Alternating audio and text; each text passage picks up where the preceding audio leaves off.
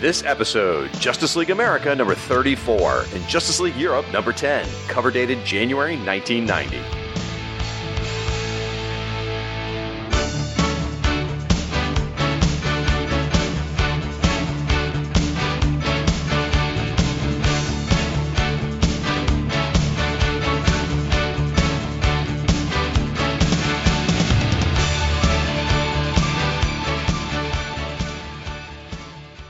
And welcome to the 34th episode of Justice League International Bwahaha Podcast, a proud member of the Fire and Water Podcast Network. My name's the Irredeemable Shag, and I'm your host. But guess what? I brought along some friends. Yeah, yeah, you know I did. In fact, each episode I invite different guest hosts to help me tackle a couple issues of JLI. Now, we'll chat with my other co hosts a little bit later. And yes, I did say co hosts, plural, but for now, my first co host today is an accomplished commercial artist, an award winning comic strip writer, a book editor, a movie reviewer, a podcaster, a writer of blogs, and a world class authority on Aquaman. He also happens to have been my podcasting life partner every week for the past nine years. And like any long lasting relationship, you either love your partner a little more every day, or the alternative is you end up bickering like an old married couple. I'll let you guess which way this relationship has gone. Folks, please help me welcome Mr. Rob Kelly. Welcome to the New York Embassy, Rob. Thanks for being here, buddy. How you doing? I'm doing great, and thank you for having me on the show, Shag.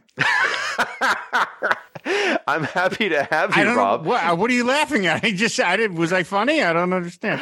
Uh, there, there's a long-standing joke between Rob and I, folks. Uh, as I said in the intro, Rob has been my podcasting partner for nine years. If you're an avid JLI podcast listener and you don't listen to anything else on the network, you might not know who Rob Kelly is because I mean he's kind of a nobody. But uh, if you happen to listen to a lot of shows on the network, he's everywhere, and he and I literally do a show every week for the network. It's been four years now. This show's been going, and Rob has not been like an official guest. He was on one episode where we talked about a specific niche thing, but this is the first time he's really done an issue. So he's always been teasing me about the fact that he never gets to be on the show. And uh, not it's, just it's that. finally Wait here. a minute. Let's not let, not just that I haven't been on the show and that you have been on all of my solo shows and I have not been on your solo show. Yeah, you're leaving out important context, Shag. Well, to be fair though, the very very first spin-off show we ever had on our network was called Film and Water. It's a little podcast Rob does about movies. It's not little, I'm just kidding. It's a fantastic show he does about movies. And he did not invite me to be a guest until the 19th episode. In fact, I had to push my way in to get on. That was a Star Wars one. And so I was I was so mad at him. I mean, not really, but I, I threw a tantrum. I'm like, 19 episodes and you finally invite me. You know what? I have my own show. I'm not going to have you on for years. So I felt I needed to hold myself to that promise. Also, this is a pretty Aquaman heavy issue. So honestly, when the JLI podcast was first uh, just a, an idea in in the cradle there, uh, we decided that this would be the episode Rob would be on. But it's been fun to tease for four years for him not being on the show. I mean, I've had like 50 other, I counted, I've had like 50 other guests before you, Rob. So uh, it's nice to finally have you here. I have to say, I, I do appreciate your kind of the, your, as a podcaster, you're sort of counter programming here because your other guests in this episode are the Sutherlands, correct? Uh, spoilers, but yes, you're correct. Okay. So, I mean, obviously everybody knows that that segment with the Sutherlands, they're very argumentative. They're very mean spirited people. so it was nice that you're balancing it with a very nice light segment, which is what I'm here for. So that's a very smart move on you as a podcast. Well, thank you. I, I perfectly orchestrated that way. I wanted to have, you know, one segment being nice and, and friendly and the other segment being nasty and contentious. That's exactly. exactly what I planned. You might have that a little backwards, but yeah. Yeah. For those of you out there that have never podcasted with the Sutherland, you have to edit out so much profanity. It's just amazing. oh my gosh! And uh, should we even get into the fact that they're actually contract killers? I mean, do we even tell people that or not? I no, wait, that's not. Supposed, never mind. You you didn't hear that from us. Where, where's the? Why is this red dot on my forehead? What's going on? All right, folks. Well, it is again very exciting to have Rob here. But what's going to happen is Rob and I are going to sit here and do all these inside jokes that you people have no idea what we're talking about. So we are going to get rolling. First off, we're going to take a second to thank our sponsors, folks. This episode of the Justice League International podcast is sponsored in part by InStockTrades.com. InStock Trades is your best online source for trades, hardcovers, and other collected editions, all for up to 42% off with free shipping for orders of $50 or more. Now, each episode, we select a collected edition to briefly discuss from the InStock Trades library, and it's going to tie into this episode in some way, shape, or fashion. Now, Rob, I know that the whole shilling for another company like InStock Trades is probably a completely new concept for you, but uh, all the other cool kids have brought a recommendation. Did you happen to? Yes, I did. Well, I'm so proud of you. oh, you want me to tell you what it is? For goodness sakes, why do you think you're here? so yeah, you had well, one job, Rob Kelly. one freaking job. I've been very funny. I think that's I've already fulfilled that obligation. But okay. Let me know when that starts. Yeah. Since this uh, episode, this story obviously features Aquaman in a more lighthearted adventure, I decided to stick with that theme. Not that there's that many choices out there because Aquaman generally doesn't appear in funny comics, but there was the time he teamed up with Jabberjaw because yes, that was a thing. So uh, my stock trades, my in stock trades pick is the DC meets Hanna Barbera trade paperback volume two, which reprints the Flash Speed Buggy team up, the Super Sons Dynomutt special, Black Lightning, Hong Kong Phooey, and Aquaman and Jabberjaw. The writer for that story is Dan Abnett. The artist is Paul Pelletier. The cover artist is Doug Mahnke. It's a page count is I actually I don't know what the page count is. It doesn't say it here in in stock trades, but it's probably like a couple hundred pages. The normal price is sixteen ninety nine. In stock tra- trades price nine dollars and eighty five cents. That's forty two percent off. So I have not read these other Hanna Barbera team ups, but if they're as good as the Aquaman Jabberjaw one, then this is probably a great book because you and I both really enjoyed that comic. We really did. I uh, when I first saw those things solicited, like way back whenever that was a couple years ago, I kind of turned up my nose. I'm like, oh, oh, geez, Hanna Barbera and DC character, that's not going to be any good. And then I saw the writers. I'm like, oh, Dan Abnett, the guy who's writing Aquaman. Hmm, all right, that's interesting. And then that was a lot of fun. So I actually picked up quite a few of these, and they're almost all of them are super fun. So uh, I, I, I would second uh, that endorsement for that book. It's a lot of fun, folks. You should definitely get it if you haven't read those things. My pick is Aquaman, the Legend of Aquaman trade paperback. Now, uh, this thing is out there in in stock trades. It tells you what's in here, but let me tell you, this description is seven kinds of wrong. Okay, so don't bother reading the description. Just listen to what I got to tell you. This thing includes the Legend of Aquaman uh, special, which is retells Aquaman's post-crisis origin, and it also includes Aquaman number one through five from 1989. These was the uh, the Keith Giffen, Robert Loren Fleming uh, written pieces with art by Curt Swan. And part of the reason I picked it is because actually that's where this comic comes in. We're going to cover today. This Justice League comic. Because Aquaman, you know, after post crisis, he gets his origin retold. They, he has that miniseries, and then bam, goes straight to this Justice League comic. So it's like a perfect segue. This leads right into the other. Now, is that miniseries fantastic? Mm, some things to like about it, some things not. I do love the Legend of Aquaman special. I think it's fantastic. And so I, I really like the post crisis origin. Rob's all fuddy duddy and likes his Silver Age version, whatever. But I like the post crisis version, and I, I'm a big fan of it. So again, don't read the description because it rambles on about the Peter David version, which is not in here. It gives the wrong name to the special. All of this is just terribly wrong. So anyway, it's 168 pages. It's full color. Normally retails for 19.99, but you can get it in stock trades right now for 42% off. So it's only $11.59. So well worth your read. Uh, well worth it. So folks, for these and all your trade paperback needs, please visit instocktrades.com. Now, this episode of the Just League International podcast is also sponsored in part with your Patreon support. Because, you know, running the network with so many shows and Rob's terrible gambling debt requires a whole lot of online hosting, a lot of other fees that are involved, and uh, basically not getting Rob's legs broken. So, uh, I have a system. it's, it's all tied into the theme of this issue. You see where I'm going? Anyway, since we launched the network, you know, the hosts have just absorbed those costs. And unfortunately, our costs got raised considerably due to the amount of content we put out there. So we had to reach out for some help and we started the Patreon and you guys stepped up and were absolutely amazing. We launched it actually a year ago this month, believe it or not. And uh, without you, I can tell you the Fire and Water Podcast Network could not still be here, uh, without a doubt. So thank you to everyone who supported us on Patreon. If you're interested in supporting a show like JLI Podcast, the best way to do is go out to our website, which is patreon.com slash FW Podcast. And uh, at certain levels, you'll get recognized on your favorite show of choice. For example, these folks help support the Justice League International podcast. Our thanks to Bill Beer, Chris Lewis, David Ace Goody Gutierrez, Devin Clancy, George William, Gord Tolton, John Ross Haynes, Martin Gray, Matt Ev, Maxwell Traver, Roger Preeb, Rudy Castillo, and Sean Ross. Our thanks to those folks and everyone who supports us on Patreon. Again, that's patreon.com slash FW podcast. All right, folks, now we are going to get into Justice League America number 34, and we want your opinions. I mean, this is a massively famous issue. This is a big, important one here. So go out on the social medias, use our hashtag pound FW podcast, or tag us at JLI podcast. And, you know, we're on Facebook as Justice League International, Bwahaha podcast podcast. We want your opinions. We want to know what you think about this cover, the issue inside, anything about it. Uh, just make fun of Rob. It's easy. It, it's like shooting fish in a barrel. So, as always, what it's really is all about building a community of online JLI fans around this show. All right, folks. Now, this is the part of the show where we chat with a guest, and unfortunately, I do this every freaking week with this guy. So, uh, hopefully, you'll get more out of this than I will. But anyway, all right, Rob.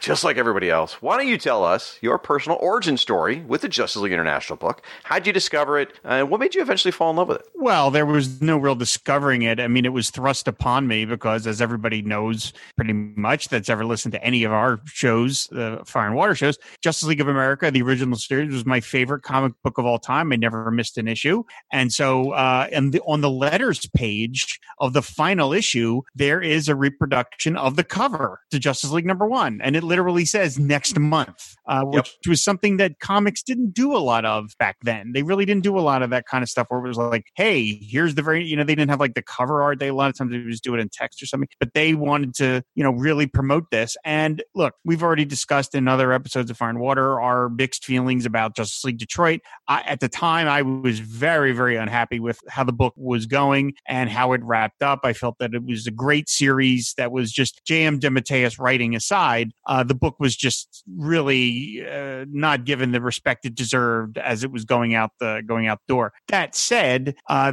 you know, showing that cover, that amazing cover, that iconic cover, the want to make something of it cover featuring all those great characters, it really did feel like ah yes, DC is bringing this book back to the heights that it belongs. And so I was super excited to be able to see you know, the very next month we're going to get a new version of the team, and it was great. And so I started buying it right then, and I didn't stop for many years. So did you love it instantly? How, how'd you feel about the humor? I loved it instantly. I thought it was great. Yes, I I enjoyed the humor. I thought it was I thought it was a very very funny book. Uh, my thoughts about how I thought it maybe went off the rails a little bit later on aside, uh, the first I would say the first twenty issues of the book or twenty five I think are masterful, and I just think they were great. And I love the fact that it was the, again the marquee characters: Doctor Fate, Batman, Captain Marvel, Black Canary. You know, not Steel and Vibe. You know, so uh, and I'll, I'll, I'll, tell you, I'll t- I will tell you this this this story, and I'll make it as brief as possible. Um, generally, uh, I went to the comic shop like once a week because this, this was 1980 what seven the book started? Uh, or 87 is when it launched yeah. Okay 87 so I, I i was not drive i was still 16 i didn't have my driver's license then. And so i had to rely on my parents to, to get me around. And normally i would we would do our once a week regular trip but uh, i couldn't wait to get this book. I could not wait till the normal trip. So i begged my father to take me to the mall which was the nearest comic shop where they had a heroes world rip mm. and uh, I went into the Heroes World literally just to buy this first issue because I could not wait. I was like, I need to read this right now. And I still can remember walking with my dad into there and walking to the back of the store because the first like two thirds of the store was all toys and stuff. And then the back part was the comic rack. And I went, found it, and it was so exciting because it was like, finally, this book is going to be back to, you know, what I want it to be. That's awesome. I'm so glad you were there on the ground floor. And it's so nice to hear that you, you made your parents make a special trip to go get it because the, the, book is the book's magical. It is, and now to have a memory attached with it, uh, that's fantastic.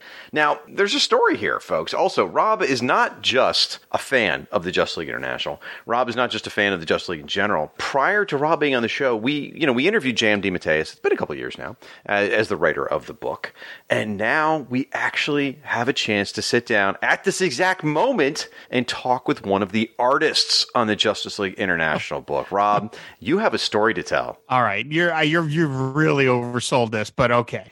Uh, yes, as as only a few people know because I don't talk about it a lot. I went to the Joe Kubert School of Cartoon and Graphic Art, and if I'd uh, known that, I would have put that in your intro. exactly. And during my first year there, I lived in uh, the, a dorm a house, uh, which uh, was sort of a dorm called the Clinton House, this decrepit building. It makes the, the House of Secrets look nice.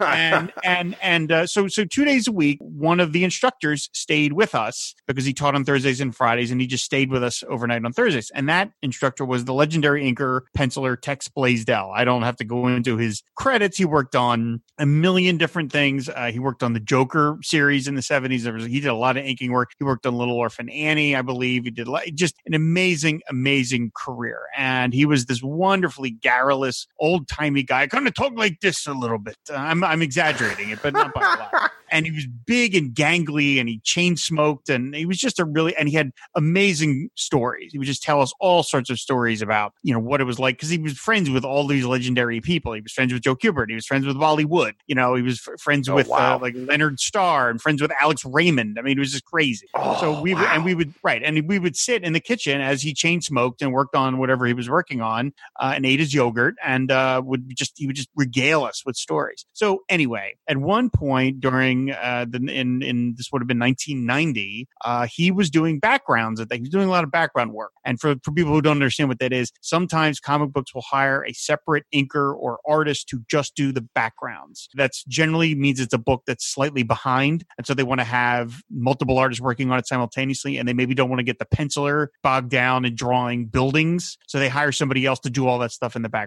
And so at this point, Tex was doing a lot of inking work in the background, and he was working on this Justice League annual, and he was sitting there with this page on his lap board, and I came into the kitchen to do something, and um, he was like, "Hey there, Robert." I'm like, "Hey, hey, Tex, what's going on?" And he says, uh, "He's like," uh, and and so I went around behind him, and I'm like, "Oh, I'm looking at this page," and it was cool because it was a book that I was going to be buying because it was Justice League. It wasn't like it was some series that I would not normally be buying. It's like, oh, I'll be buying this comic one day, so it was cool to see a page Mhm. uh, right in front of me. I wasn't the first time I'd ever seen such a thing, but it was still pretty neat. Anyway, Tex says, "Hey, uh, Robert, I gotta go take a leak. Uh, do, you, what do you do? You want to finish this panel for me?" And I'm like, "What?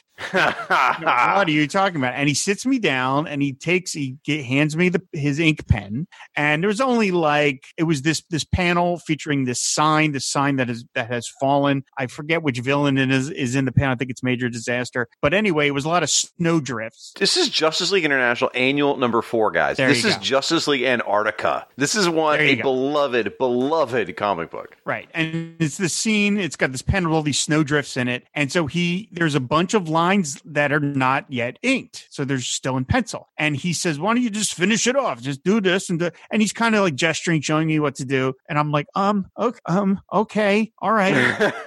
you know, I sit down, and this is the first time I have ever touched a professional comic book page. I've never done this before. And he goes and goes into the bathroom, and and, and I'm in there, and I ink. I don't know, probably my hand is you know shaking practically uncontrollably, uh, and I ink. I ink probably I don't know ten to fifteen lines, maybe. I don't really remember. And and I'm like so petrified that I'm going to mess it up, or that worse yet, the ink pen is going to get caught on a grain of the paper and going to blob the ink, which would be nightmarish. Mm. But anyway, but that doesn't happen. Tex comes out. He lights up another cigarette because that's what he did. And he looks at it and he's like, Good job, Robert. Thanks. And he sits back down and I walk out of the room. And I then had literally some of my ink lines were going to be in a professionally published comic book. And they were, and that book exists, you know, there it is. I mean, the book came out and I immediately ran right to that page and I'm like, yeah, I mean, Tex didn't undo my work or anything. I just left it the way it is. You can't tell because I, the lines are indistinct from all the other background, but nevertheless, I can look at that panel and remember what lines I inked from it. So, you know, that there's my, I, my name's not in it, of course, but nevertheless, I knew and everybody in the house knew that I touched a page of Justice League. That's amazing. That is absolutely amazing. And, and folks, just so you know, when we get to that issue, you're going to hear this story again because I can't not have it told again. That is absolutely amazing, Rob. Oh, I, I, you've told me that story once or twice on other shows, and it just it, it almost gives me goosebumps. It's just so exciting that you got to do that, and especially for you know a book that you love so much and a book that I love so much. So that's awesome. Well, thank you for sharing that. You're welcome. It's it's the basis of my TED talk as well. So I mean, there's a lot of chances. well, uh, let's get into this, folks. Uh, I- and I, you know, as you sit here and talk about, I do wonder now this book because one of my comments about this issue is the backgrounds are absolutely exquisite, and I can't help but wonder. I'm like, huh? I wonder if Adam Hughes had background help. Hmm. I don't know. So, uh, folks, uh, we are, as we talk about this gorgeous, gorgeous book, we are going to post some of the images on our image gallery, and that's at fireandwaterpodcast.com slash JLI, and there you can go and see some of the images there. Uh, although I do recommend, if you want to read it, you know, obviously you can pick up a paper copy, sure, but it is a little hard to get it digitally because DC Comics has reprinted it as part of some collections, but if I recall correctly, I don't think you can buy this individual issue right now. I think you got to buy it as part of volume six of the collection. So check that out, the Justice International. It's it's well worth it because it's absolutely stunning, uh, reprinted reprinted digitally and recolored and everything. It's beautiful. All right, so this is Justice League America number 34 from DC Comics, cover dated January 1990. Yeah, we're in the 90s, but not exactly, because it was on the shelves November 14th, 1989.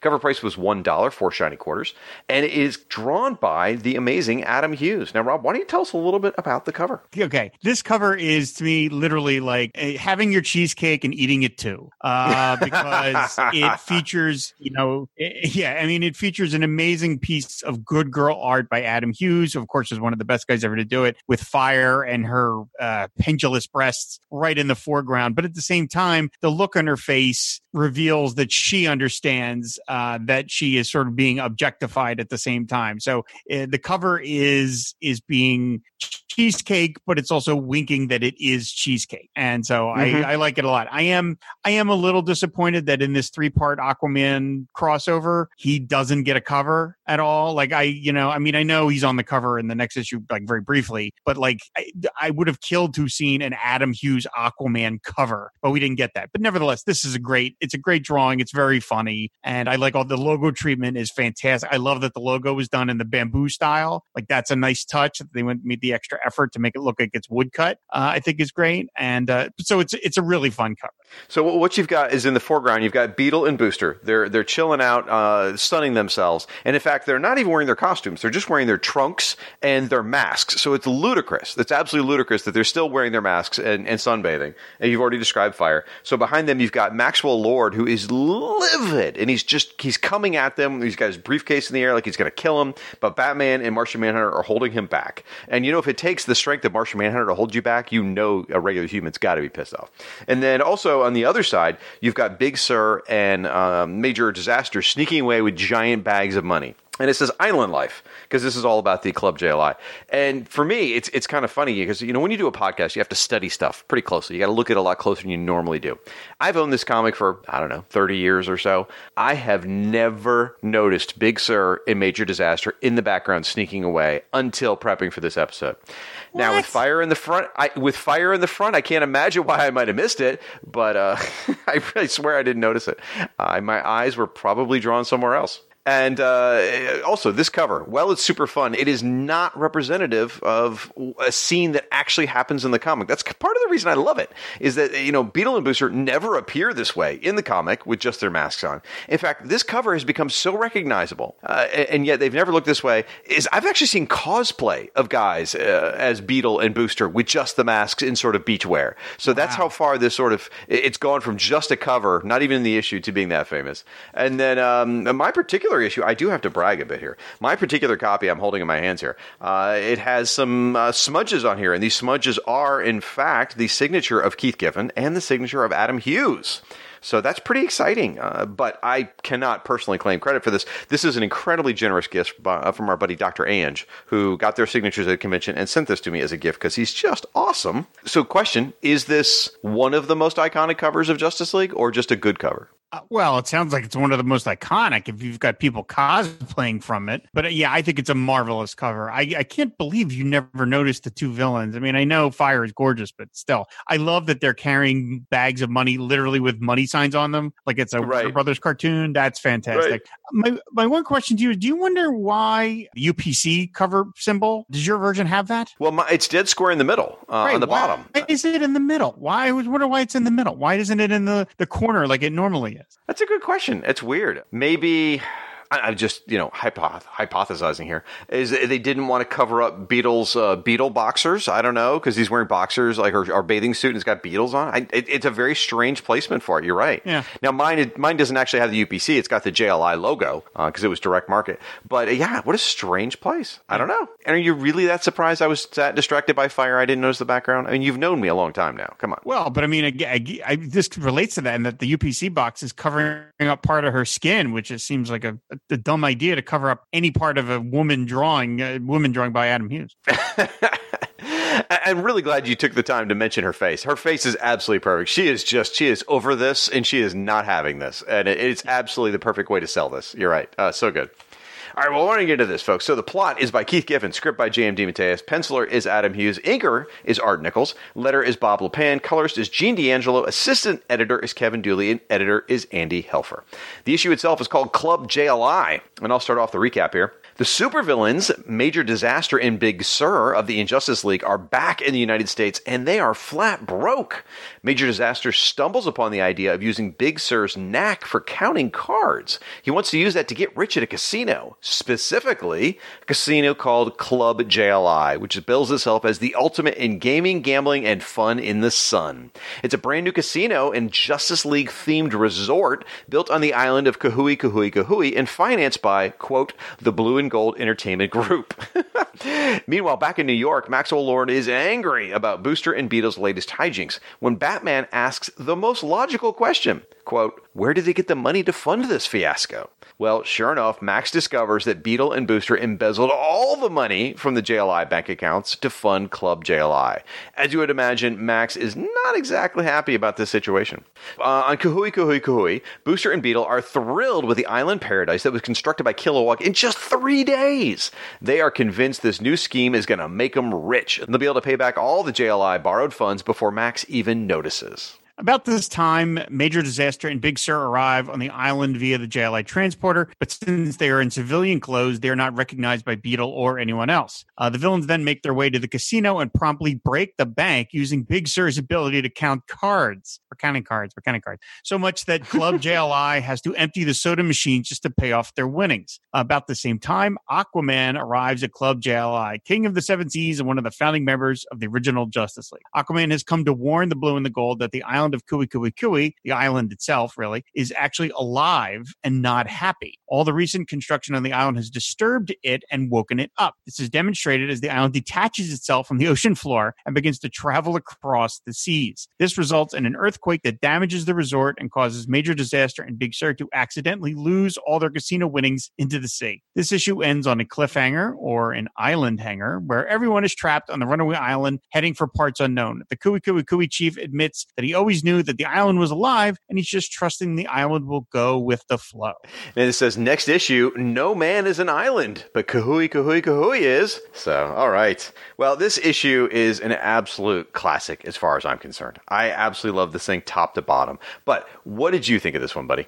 Well, I look, I love it. it it's a it's a fun caper. Uh, I said earlier that I thought the JLI as a book got a little too silly at, at certain points, but the stuff that I didn't like is when they went on like a, a mission and it became goofy. That part didn't appeal to me as much. This is feels like a backdoor pilot to the Blue and the Gold TV show. You know, oh, where it's yeah. like they, oh, you yeah. know, the, where they run an island. That's the, you know, it really is, you know, it really is like Golden Palace or something where they're going to form an. So I like the fact that yes, this is one of the more silly storylines in the book's history, but because it takes place completely away from the normal sort of JLI world, it works a lot better. And I, of course, I love the fact that Aquaman is in it because I waited for literally years for Aquaman to show up in this title. But the thing I like most is that while the story remains silly and funny or whatever, I like that Aquaman is not the butt of the joke. And what I mean is not that you can't make him the butt of a joke like literal, but I like that Aquaman doesn't act silly. Aquaman acts like Aquaman, like I would expect him to act in this world. And I really like that take on him that, that they didn't sort of like drag him down a little bit, that they actually, he's Aquaman like you would expect him to act. And that's what I really like. Plus, he's drawn by Adam Hughes, which I didn't get to see very much. And he just looks magnificent. He really does. He really does. If you didn't see the last page of the previous issue, Rob, I mean, I Oh, knew you would have at the time. Yeah, no, it's a great image. That single page. Oh my god, it's yeah. amazing! I, I I will challenge you a bit. I would say that this Aquaman is a little bit different. Um, I would say he's not the traditional Bronze Age Aquaman, which was kind of. I mean, I knew he had his moments of anger, but he was kind of everybody's buddy. I would say this is like the, the angry post crisis, you know, but not bef- not the Peter David angry version, but the the one in between where he was angry about environmental issues. He was angry about people screwing up the oceans, and I think that's the version we're seeing here. Because There is no there's no nice Aquaman here. He's just pissed, uh, and understandably so. And I'm okay with that. But I just don't know if that is, is that a version that you're comfortable with. Yeah, because uh, the, the the Silver Age Aquaman did a lot of that. I mean, like he, a lot of those Brave and the Bold team ups you and I covered, where he was like constantly he, like belted Batman in every issue. I mean, he was true. definitely he was definitely angry when they wanted to write him that way and stuff. So I, I plus I kind of like that the idea that some of the classic JLAers don't like this new iteration of the team, like they did that for Hawkman, that he just finds that this new version of the team is kind of a disgrace, uh, and it, it, you know so soils the memory of the, the, the the team that he was part of. And I think that Aquaman is definitely on that side of it. Like he's just like, what are, what are these bunch of clowns doing? I think that he's probably got some sort of just sort of a residual anger that the Justice League that he knew of is no more, and it's these bunch of goofballs. It's sort of interesting that there was that feeling that these were the goofy ones. These were the guys who, who you know, the not ready for primetime players of the Justice League. And yet, the sales on this book, especially at the, around this point, were just astronomical. They were huge. It was so popular. They got a spinoff for the first time ever out of Justice League. And now, they, at this point, again, it's so popular, they're about to get a second spinoff of Justice League Quarterly. So, while a lot of people point to this era, and you brought it up a minute ago about you felt it was too jokey or whatever, clearly it was popular. Clearly, it was selling. And for people who said this, the, the comics was too jokey. I mean, you said it here about this particular issue. This comic is damn funny. I mean, it is genuinely hilarious. I don't know. I mean, I know that this is kind of a bit of a turning point because it does get a little sillier from here. But again, if when it's this good, it's gold. It's absolute gold. I love it. Well, I just mean, like I said, it, I, I think this one works better because the setting is so different, and that's what yeah. I think that's what makes it work. That's fair. That's fair. So one of the things in rereading this comic that is sort of forgotten is the mindset of the of the 1980s. You know, this is a fun story. Certainly, everyone kind of understands the concept of a beach resort, but the the people who come to it that are younger, or maybe those of us that are old and the memory of gone. I mean, Rob's. I mean, goodness gracious, he can barely even remember to tie his own shoes. Um, the, the, in the 80s, there was a massive fascination with Club Med, you know, for Mediterranean. It was a massively, people talked about it all the time. It was in all kinds of pop culture stuff like that. So the idea of doing a Club JLI was actually a play off of that. And that might be an idea that's kind of forgotten. And what came to mind for me specifically, and this is just because I'm a big old dork, was in 1979, they did the second reunion movie with the Gilligan's Island cast. And they brought them together. And in that episode, they, of course, you know, they're on the island. There's some goofy hijinks happen. And they get rescued. Now, they got rescued in the first reunion movie too, but they screwed that up and ended back on the island. In the second one, they get rescued and they decide to stay on the island and build a resort. And they are the people that work in the resort and promote the resort. And so it's it's almost like a fantasy island kind of goofball thing. In a lot of ways, it reminds me of this. You know, it's a situational comedy in a tropical resort uh, sort of setting. So it, um, that's what comes to mind for me. I don't. Did you ever see that thing? I, am sure I did because I, as a kid, I loved Gilligan's Island, and I, I mean, I mean, I, I think the more famous one is the next one with the Harlem Globetrotters. just, um, but, but yeah, that, that is true. I mean, I think a lot of that had to do with uh, the Castaways is from '79, so it's a little ahead of the curve. Uh, wow, I just said Gilligan's Island was ahead of the curve. Uh, but uh, in, in, in, the in the '80s, where sort of like the idea of working yourself to death became kind of like a thing, I, I agree with you that the whole whole idea of getting away to a resort became like definitely part of the culture. There was that movie Club Paradise with Robin Williams mm. in 1986, which is all not that that was some major hit, but there were a lot of movies about going away to some tropical island and getting away. I mean, Trading Places. That movie ends with after the characters win all the money. Where are they? They're on a tropical island. So I think that that definitely was in sort of the zeitgeist going on. And of course, as a setting for stories, that's a great. It's a great way to to you know because it's like uh, it's like it's like Fantasy Island. You know, you have right. different people. So you could see this as again as like a sitcom with Beetle and Booster as the hosts, and every week, oh look, it's Charo. I mean that kind of thing. I mean it gets just, it just sets itself up. I made a Charo reference just the other day. Keeping that Gilligan's Island theme here, there is an employee named Maynard uh, in here, which is great. He's, he's dressed up like Green Lantern, but he says, My name's Maynard, which just cracks me up. They used the same comment in the previous issue. I won't explain the whole thing again, guys, but just know that's a that's a very vague Gilligan's Island reference to call someone Maynard. That's um, two Bob Denver references in one issue. now, uh, blue and the gold. So, you know, we've always, we've, we've known that term forever. But I was looking on our, our buddy who runs the boosterrific.com website, which is a great website dedicated to Booster Gold. He actually pointed out that this issue was the first time that the pair actually referred to themselves as the blue and the gold. I didn't realize that. I thought the name had been around for a while now, but apparently this is the first time they uh, adopted it. So, and, and like you said, this does feel like a backdoor pilot for a blue and the gold series. I still can't believe they never launched. I mean, it, it, it just feels like it had to have. Yeah, that's surprising. I, considering how many characters got their own titles, uh, and you, as you said, how popular JLI was. This seems like a natural spinoff. Crazy. crazy.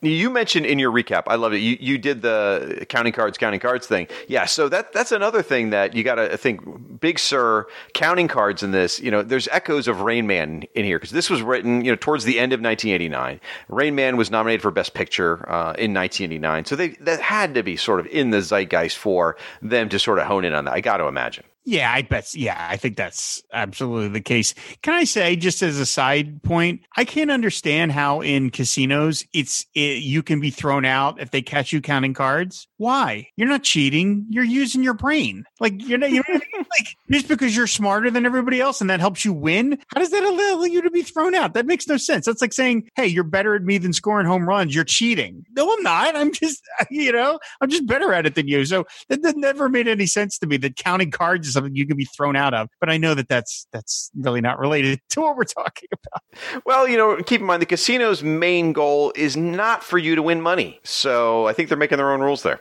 I well, obviously, yes, they could do whatever they want. But it did, even as a kid, I was like, "But you're not cheating. You're not using a machine or something. You're just smarter. Like that should count for something." Uh, spoken like a man who wishes he could count cards. So, um, sure. so a couple of different things about schemes I want to bring up here. First of all, the major disaster in Big Sir. The whole scheme's hilarious, and I love how at the end they've literally got like a pallet full of money and they lose it in the ocean, which just cracks me up. It's done very funny.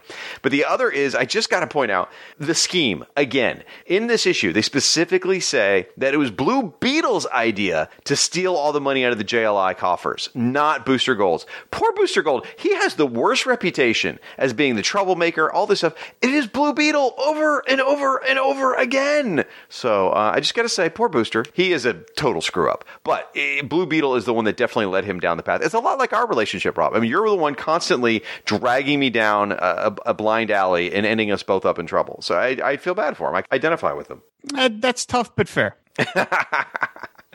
Uh, let's see, a couple other quick things. The Living Island it did sort of make me think of the island of Krakoa from Giant Size X Men number one. I did wonder if that was sort of in the thought process there, the living island that's causing him trouble. I mean, it's, a bit of a stretch, but that is the first living island that comes to my mind. If we can have a living planet, and ego, we can have a living island. Why not? There we go. And then uh, Booster Gold actually did something useful, a very super heroic in this issue, which doesn't happen very often. He actually used his force field, which again is something that he very rarely uses in the comic. For most of the time, when Booster Gold's in an issue, he can fly, and he's just a guy. He doesn't he, he doesn't shoot his force beams very often. He doesn't use his force field. So here he actually uses his force field to save people, which I thought was pretty good. Now, if he hadn't come up with this stupid scheme with Beetle, they wouldn't be in the situation. But anyway, but I think the thing we really got to talk about is is the art here, because you know last issue was gorgeous uh, David Gallagher and I talked about quite a bit. But I think this, this is the comic book where Adam Hughes truly became Adam Hughes. I don't know. I, I don't know if you would agree with that, but that it just seems like it to me. This is wonderfully drawn. He he I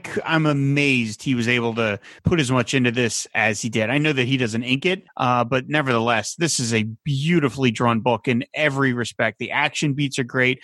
All the cheesecake is great. The comedy bits are great. I love the way Aquaman looks in this. Like I said, uh, mm-hmm. uh, and then the the comedy segments are fantastic. I mean, everything about the, he's he was just killing it here. And the backgrounds are fully fleshed out. the The facial expressions are amazing. I mean, he he really is a worthy successor of, of, Kevin Maguire. I mean, there's no doubt. Like page four and five, there's a great a couple shots of Maxwell Lord just melting down when he finds out the money's gone. He just absolutely melts down, and you see it all right there in his face. Even if he didn't have a line, you would know what's happening. It's that good. And there's another one on page 11 of Aquaman where Aquaman is just screaming. He's so pissed off, and it's just it's a great shot of Aquaman. I mean, I love it. Yeah, it's wonderful. I I love page 19 where the, the some of the buildings are falling, and I love that you see Aquaman's hair blowing, which is a great little touch. You know, I mean, because obviously we don't have sound effects, but we get the sense mm-hmm. of wind blowing. Is that his hair? You know, the storm is coming, the island is moving, and then I love on panel three, Booster is carrying. Of course, Booster is grabbing a girl in a bikini, but I love, I love that Aquaman is holding up that one pillar with one arm, and he's even the body language suggests he's not even straining to do it, which yeah, it's I casual. Love. Yeah, I love. He's just kind of like, mm-hmm, yeah, he's just talking to Blue Beetle while he's lifting this very very heavy stone post up. I just think that's a great. It just says so so much about how strong Aquaman is. It, again, Aquaman's not in this all that much,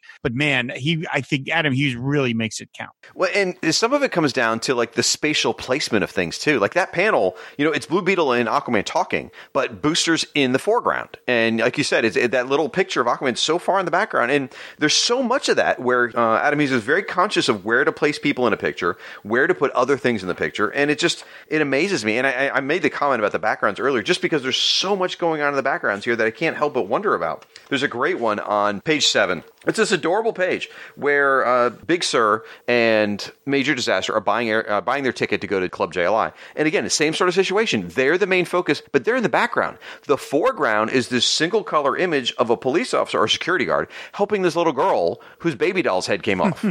and if, unless you really look for it, you don't even really notice it. But again, it's all about the spatial placement, and it makes it feel like a lived-in world. It's so amazing. I love that that little those two characters are colored monochromatically, so they're like in shadow in the foreground. It's a nice touch. Yeah, it's really, really well done. Also, speaking of colors, I, I, love how all the women that work at the JLI ticket booth all have green hair, like fire. That's just a, that's a nice little, like you know, it's corporate corporate policy. You have to dye your hair green. I, you know, I don't think that would pass HR muster nowadays. But uh, there's a couple things I want to mention as far as like the staff. I, I, mentioned already. There's a kid named Maynard. He's dressed in a Green Lantern costume. I love that the staff dress in JLI costumes. And the one that I was pretty impressed with, especially given Adam Hughes's you know notoriety for cheesecake art, he draws a, a cigarette girl and she is wearing a Power Girls costume, but she is uh, again. You you guys know Power Girl. You understand what she's famous for. You understand what Adam Hughes is famous for. Well, here he draws a very modestly figured woman. She's she's not filling out the costume like Fire does. She's not filling out the costume like Power Girls.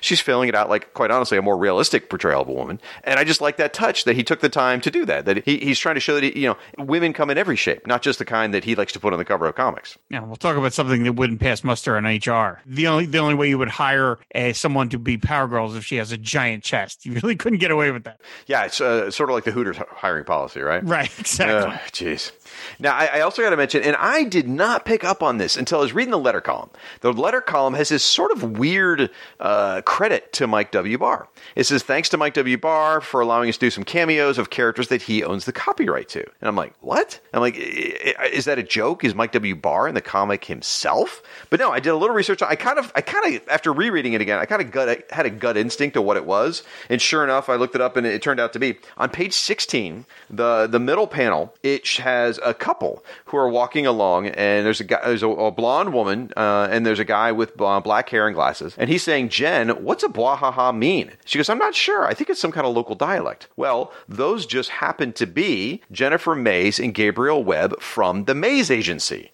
which was an independent comic that Mike W. Barr wrote and Adam Hughes drew. Uh, additionally, there's a woman on the far right. She's in a, a very tight bathing suit, reading a book that says "What Sells Comics," and she is Detective Roberta Bliss from the same comic. So that was kind of Adam Hughes giving a nod back to one of his uh, previous books, which I thought was pretty cool. I remembered I recognized that even then uh, because I was I hadn't read Maze Agency, but I was familiar with the book and I knew Adam Hughes drew it. And the way that those characters draw attention to themselves, I was like, wait, those are the characters from Maze Agency, and I thought that was just a fun gag. That's awesome. I, have never read Maze Agency, so I, am very interested in reading it because I was reading about it today and it was talking about it's a uh, a who done it. They say that that doesn't play games with the reader, meaning like all the clues are there, so there's no uh, unexpected gotchas at the end. So I'm thinking about checking it out now. Yeah, I've never I've never read it, but uh, I, I, like Mike W. Barr and like Adam Hughes. So yeah. So one, one last comment on the art. Uh, there's you mentioned the Island Girls. I do like the advertisement for Club JLI. You know, he does it all in. Uh, it's not quite a surprint, Rob's beloved surprint, but it's it's one or two colors.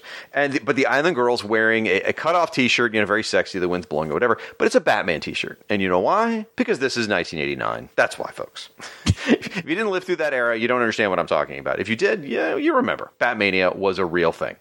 Overall, uh, I absolutely love this issue. I really feel like this is one of the classic issues of JLI. I mean, when, when you talk about JLI, what people remember, they remember the first issue. They remember Moving Day. They remember the team becoming international, and they remember Club JLI. I mean, those are some of the big, big moments that people remember. And I think this issue really holds up. It's genuinely funny. It is stunning to look at. It is a complete win. I think there is absolutely nothing wrong with putting this comic in the hands of someone modern day, and I think they're going to get a laugh, and I think they're going to enjoy it. Yeah, this is a great bunch of stories, and and it would continue on. They JLI, uh, the the editors that put this book together, they were I don't want to say they got lucky because it, it's their job to do this, and they did it well. But to to go from Kevin Maguire to Adam Hughes, like that's an extraordinary back to back punch of finding two artists on the upswing of their careers that are were masterful illustrators. Well, and Ty Templeton in the middle there too, another exceptional artist. I mean, the, the, this whole book had an amazing run of artists. They really, really did. Now, to be fair, it was a top selling book. So, as you said, it's their job to find them. But wow, yeah. And, and, you're right. And these guys were both so new in their career. You know, that that's a good point. So, mm, great time to be a JLI fan, folks. This was wonderful. So, all right, Rob, this is the moment where you gotta you gotta prove your chops here, buddy. This is where we're gonna nominate the Bwahaha Award. This is where we're going to nominate the funniest moment in the issue. Both myself and Rob will pick just one, and only one of them will walk away with a coveted Bwahaha award. Now, this issue is freaking hilarious. So I had a hard time picking just one moment. What'd you pick, Rob? Uh, so yeah, no, I did stick to the rules of this show, uh, and I just have one uh, one suggestion for the Bwahaha award, and uh, that is on page 19 of the book itself, and it's the moment where it's it's where Booster and Beetle are standing there and they're they're talking about their loss of their money and and Booster says things cannot get any worse. And Beetle's like don't ever say that. And Booster's like why not? And then you you see just the over the shoulder shot of Aquaman's arm and he's like there you are I've been looking for you two all night. And I love the way Beetle does not even look up and he just raises his hand back and he goes that's why not. And I love I I love jokes that you have to even if it's just a tiny little amount have to put together yourself because I think it's a more rewarding joke and I love that Adam Hughes, I guess if he, if he was the one that, that broke down the story, chose to do it in that way as opposed to seeing Aquaman in full shot to just see his arm come into the frame like that. And you could see that his arms are folded. And you know that Boodle, uh, Boodle, geez, that Booster, I just, I just, that's, that's their shipper's name. Yeah, exactly. I just created a portmanteau. No, that Beetle and Booster are about to get a, a serious scolding. I just think it's great. I just love the pacing of that. I think it's, and I love the way that Aquaman comes into this. So that's my, my favorite joke of the issue. Well, Aquaman's presence is absolutely necessary to make the joke work. I think it's Beetle's body language, which actually makes it so funny because Beetle's hunched over in the panel before. He's just leaning forward. You can't even see his head. You're just looking at his back, and his head is hunched. I mean, just the absolute like pose of of defeat, of depression. And then the next one, as you said, he doesn't move, but he lifts his hand and points a finger, just like there it is, mm-hmm. you know. Mm-hmm. So I, that absolutely sells it. I was going to pick this moment, but I didn't because I knew, all right, you know what? This is the this is the funniest Aquaman moment in the issue. Of course, Rob's going to pick it. So I picked a different one, and then we'll we'll discuss. So mine was when uh, back in the New York embassy when Max finds out that uh, the Boodle, Boodle, I did it too. Uh, Beetle and Booster have embezzled all this money, right? And uh, he's he's furious. He is absolutely furious, and he's he's ranting and raving. I can't believe this. Blah blah blah. And Oberon says, "Now, Max, uh, maybe maybe they've got a good explanation." And Batman says, "Oberon, do you really believe that?" And Oberon says, nah, but I just figured I'd say something in their defense. I wouldn't want to be held as an accessory to murder, which genuinely made me laugh out loud. I thought that was genuinely funny. So, um, I'm already going to surrender to you. Oh my God, I don't, I don't ever want to have to repeat that sentence the rest of my life. Oh, this is but I, I, getting hot. but I'm already gonna, I think I'm gonna have to give it up for that Aquaman moment because it is sort of the culmination of the whole story. It is it it, it all fits in with this whole chaos of the Club JLI, and it's a great sort of building moment. So unless you object, I will uh, give you the nod and let you win this one. Ah, I totally deserve it. All right. Well, there we go. Congratulations to Beetle, Booster, and Aquaman for winning the Bwahaha Award. It is as tangible as the laughter we give you. Please wear it with pride. All right, Rob. Well, I need to ask a favor. You know uh, how this works. I got to go over with the Sutherlands, as you know, over to the Paris Embassy and cover the 10th issue of Justice League Europe. Would you mind hanging out here at Club JLI for a little while and holding down the fort and make sure the island doesn't just detach and float away? Not at all. You've got a great Wi Fi connection. So uh, while you're uh, off with the Sutherlands, I can create a bunch of new Twitter feeds. perfect. Perfect. Don't worry, Rob. We will bring you back at the end of the show. Now, folks, after this podcast promo break, I'm going to head over to the Paris Embassy for the 10th issue of Justice League Europe.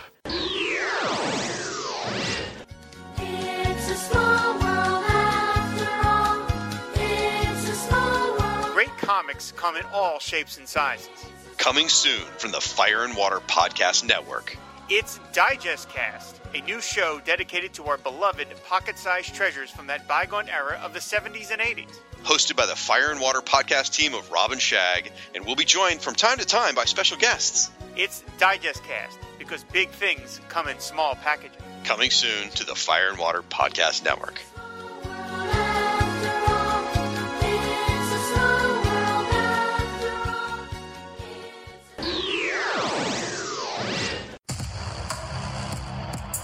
In a world filled with movie themed podcasts, thousands speak their minds, shouting their opinions into the void. Into this terrifying world of sound and noise, a new podcast about movies dares to raise its head.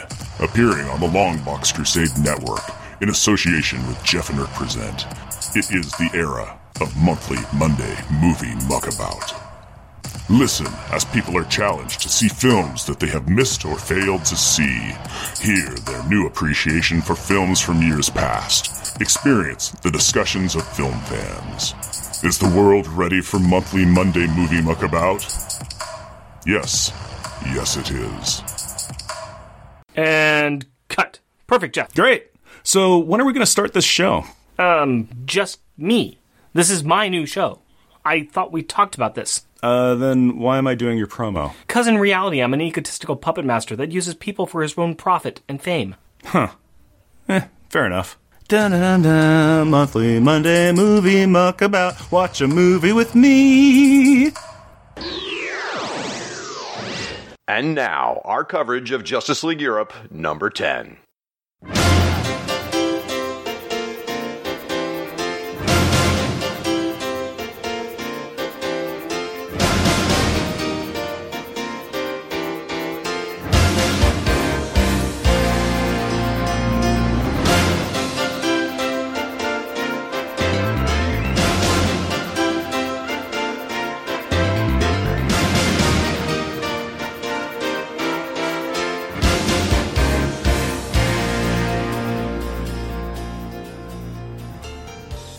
From break, and I'm here with our other co host for this episode. My guests, yes, I said guests, as in plural, are a married podcasting duo known far and wide as the nicest folks you'll ever meet. Now, for their podcast, they love to focus on specific creators and really celebrate their entire body of work. They then use that podcast to worm their way into the creators' lives and become their best friends.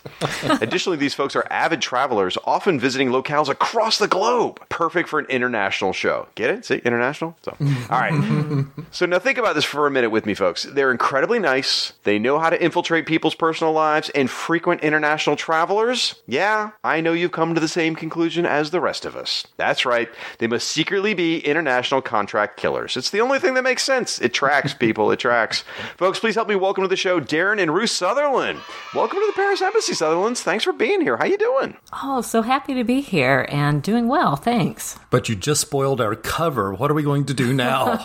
well, if you're giving contract killers, I can only think one thing is going to happen to me. So, folks, uh, this may be the last episode of the show. Thanks for coming. Uh, well, folks, Darren and Ruth uh, and I go way back. We met, oh my gosh, at Dragon Con a zillion years ago. And uh, normally, this time of year, I'd be hanging out with them eating ice cream right now. And I'm terribly mm. bummed. This stupid pandemic has ruined my ice cream plans. Forget all the people dying around us. I wanted ice cream. So, uh, how are you guys holding up during all this? Oh, doing well, thank you. We are staying at home and working from home and happy to be able to reach out with technology and talk to wonderful people like you from home. It's uh, yeah, we've been really lucky because we can both we both have jobs where we occasionally work from home anyway, so we've been able to continue to work from home. We're just very lucky and, you know, she's my best friend, so Aww. we haven't gotten oh. tired of each other. Oh my gosh, that's adorable. I think this is the first time we've ever had two guests at once, and this is just the cutest. Oh my gosh. So, uh-huh. really setting a precedent here, folks. Any guests that come after you this, I'm sorry, guys, you're just the bar's too high, is just what it boils down to. So, Darren and Ruth, you guys have a long storied history with reading a whole wide, diverse number of comics. I mean, you do some amazing podcasts on a lot of different topics that a lot of people may not even be aware of because they weren't necessarily in the quote unquote mainstream, you know, Marvel DC stuff. So, hmm. how did you guys, you know, stumble your way into this crazy hobby? Well, thank you. That's a really interesting way to approach it. We do have some interesting comic origins, I think. For me, comics started like most of us guys as a kid, and it was the 1970s for me. I lived in a very small rural town. There was a single grocery store. That grocery store had a single spinner rack. and, yeah, it's probably in Rob's house now. But Right. I, I would go to the grocery store every week with my mom, and I was able to get one comic. So that's how I would build my collection. And uh, for me, it's like I never liked multi part stories because I never got the second part of anything. So, but it was always fun, though. I, I mean, I gravitated toward DC Comics. Those were the ones that interested me. I liked Batman, I liked Superman, I liked Wonder Woman, Green Arrow, Aquaman. Woohoo! So I would, yeah, I would always pick those up. Very appropriate for this network. And uh, also, I would get thrilled, you know, on occasion when Gold Key Comics would show up from time to time, and I could grab Star Trek or Space Family Robinson. So that was great. But that's just the way I got started with comics. And then a little later, my dad, who also had grown up, you know, loving comics, when I was nine or 10, he started giving me hardcover collections of comics for my birthday and Christmas each year. And it was back, you know, in the mid 70s. Uh, those of you probably remember the old Batman from the 30s to the 70s, Superman from the yeah, exactly, Shazam from the 40s to the 70s. So he would he would get me all of those and I still have them today and they're just wonderful books. But even more important to me was that he also gave me collected editions of Flash Gordon, Buck Rogers in the 25th Century and Tarzan. And those immediately became my favorites because while I like superheroes, I absolutely love science fiction and adventure and fantasy. So those just became my favorite, and that's the direction I went with comics from then on, for the most part. That's awesome. So, what about you, Ruth? Well, I have fond memories of my dad going to the grocery store, probably that very same spinner rack, and picking We, up we grew up in the same town. kids' comics. So he would bring home things like Woody Woodpecker, Uncle Scrooge, Casper, oh, Richie Rich. So I would get to read those with him, and those are some really nice memories for me. And what's interesting to me, you know, you know, Ruth and I started dating in high school, and we both had, you know, read comics as kids. And what was interesting, again, we're in that little small town, and there's no mall, there's no shopping center, there's, you know, no comic store, that's for sure. But we used to, while we were dating, we would once a month, usually on a Saturday or a Sunday, we would make the hour and a half drive to Bristol, Virginia, the closest town of any size. where we could exactly, we could go to the mall, we could eat at a fast food restaurant, Go to a movie. We could go to a movie and we would go to Mountain Empire Comics, which was there in Bristol, Virginia. We became friends with Robert Pilk, the owner, and we're still friends with Robert today. And that store is still our local comic shop, even though we live nowhere near there.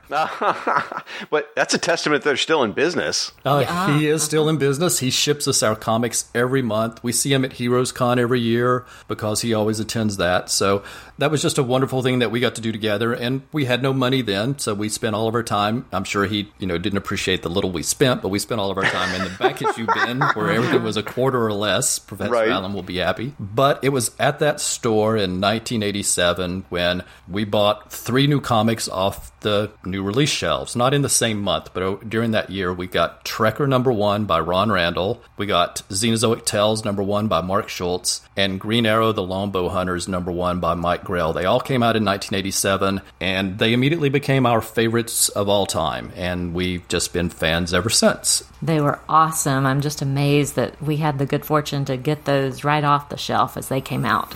And then later, we started listening to some podcast network about Firestorm and Aquaman, and that made us think that you know we should do podcasts, and we should do podcasts about those comics. So that's what we did. Wow, it's full circle here, folks. Now, I will tell you, the people at home uh, were just waiting, expecting you to say something, and you didn't, which you've alienated the entire audience. So, thank you for that. Was you- you're talking about these wonderful comics that came out in 1987, and that year's important for the listeners at home because that's the year Justice League International started. So, way to go! You missed the mark. Did you not see the name of the show when you came in the door? Oh my gosh! Well, at least we're just honest because we didn't pick it up.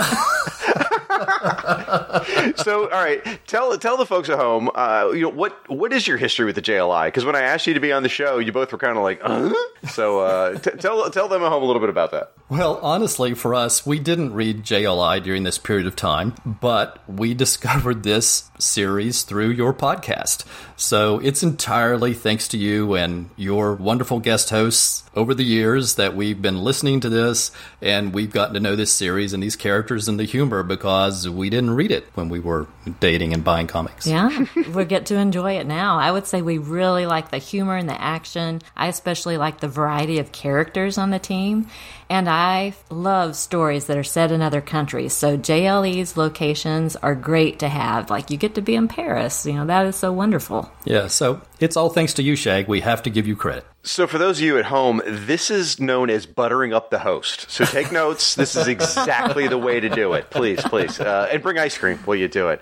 So, uh, now I got to ask you, world travelers, I mean, every time I turn around, well, maybe not during COVID, but every time I turn around, you guys, you know, you're, in, you're all over the world. So, Paris, has that been one of your destinations? Yes, we've been to Paris. We're just so fortunate. So we love to travel, and Darren's work opportunities have allowed me to tag along to some amazing places. So we do make travel a priority when we can. So Yeah, look so- forward to doing more of it in the future. Travel is the thing we enjoy doing. We, you know, we don't buy each other birthday and Christmas gifts. We set aside a little money in order to take a future trip, and then, sort of like you, Shag, I have to travel occasionally on business, so I get to earn air miles. And like Ruth said, you know, we can benefit from those air miles. Or sometimes when I have to take a trip to China, Ruth can just take a week off from work and say, "Well, I'll go along," and while you work, I'll go out and have fun. Yes, I'm really good at that. I have traveled with these two, not to world locations, but I've traveled to other locations, folks. It is well worth your time to uh, try and uh, piggyback our trip with the Sutherlands. I'm just telling you. Oh, that's Aw, sweet. thank you. Well, wh- since uh, you guys are my now official Parisian experts, uh, maybe you can be some fact checkers for as we go through this issue on if this feels like legitimate France. It does. Why? because you see the Eiffel Tower. Exactly right. the building and the architecture, they're really on target. I like it. yeah, sure. I think that's a stretch.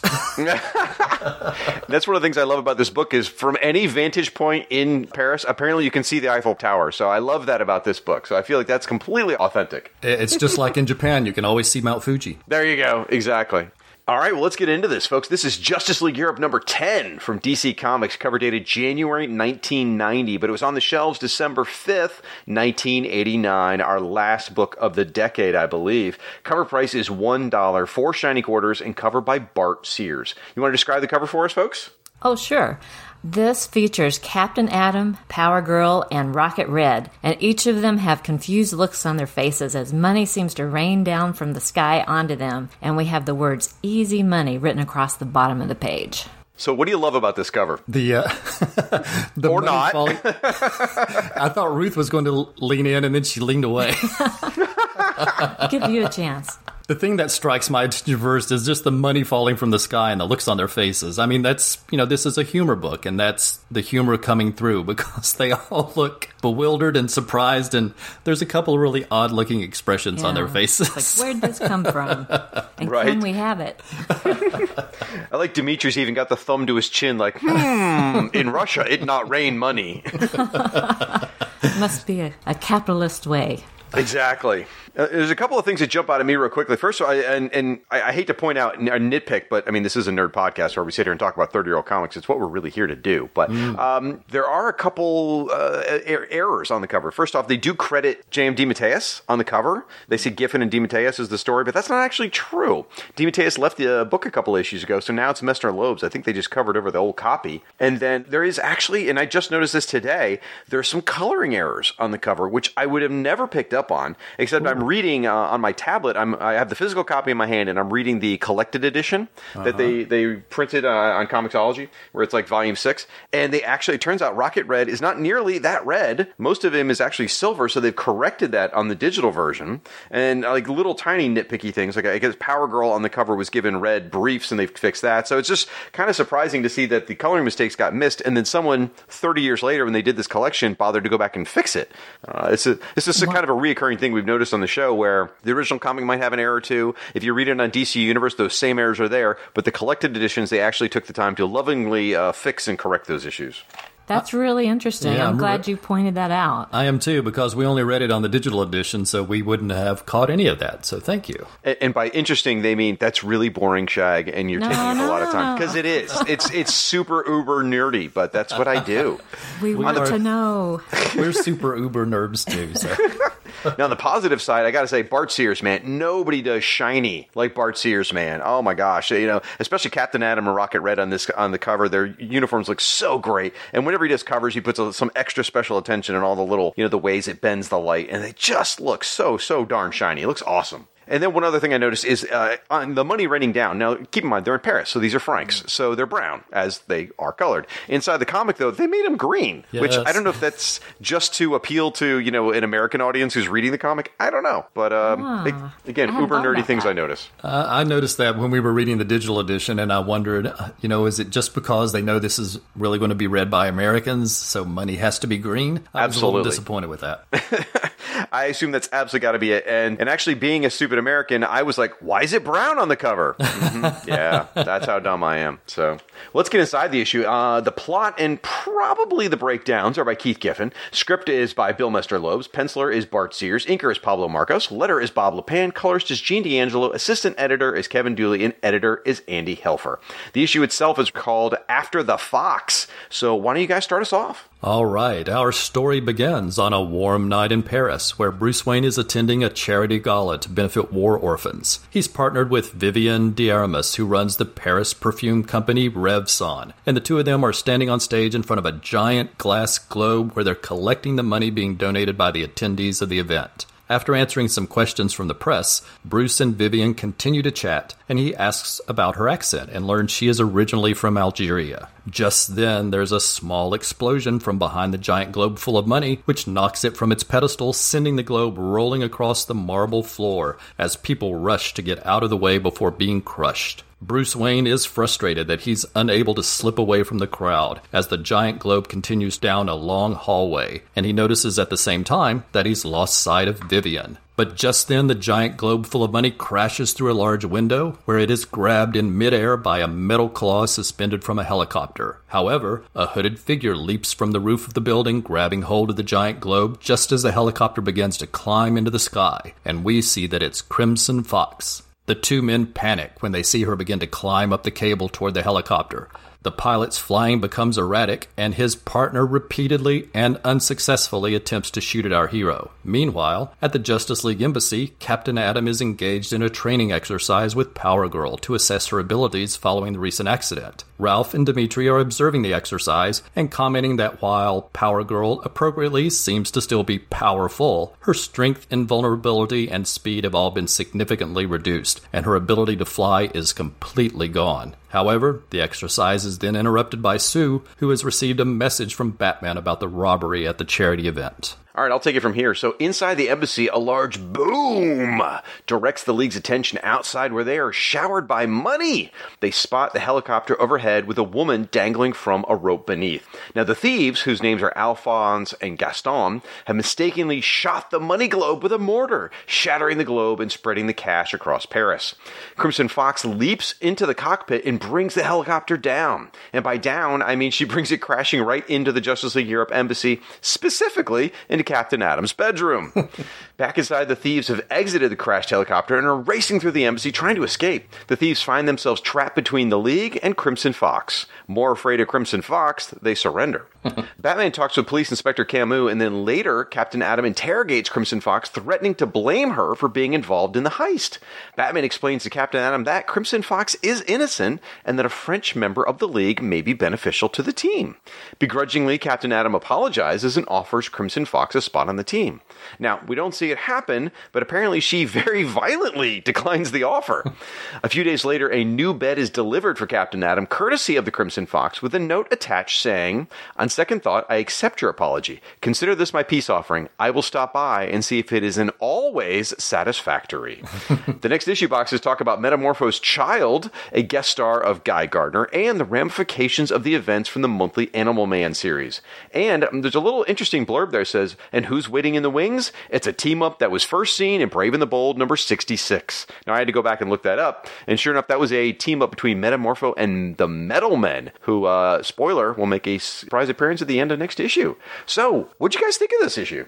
Oh, this was a lot of fun. I really enjoyed that elaborate plot that caused the globe of money to be set rolling by the explosion, and then it goes outside, and there's the helicopter that grabs it just right, and then she leaps on top of it. Like so much fun and funny at the same time. Yeah, that's a perfect plot for a, a series like this, and it's executed very well. I agree. I loved that. And I also just loved the humor with Captain Atom, his distress about his room being destroyed. and, uh, I mean, that was just so funny. And his complete humiliation uh, when he has to admit later that he's wrong and apologize. And there were several art panels that stood out for me. And I would say anyone who listens to our podcast knows that I absolutely love silhouettes. So then on page five, there's this gorgeous silhouette of Crimson Fox with the moon behind her as she prepares to leap on that giant globe full of money. So that is definitely my favorite panel in the book.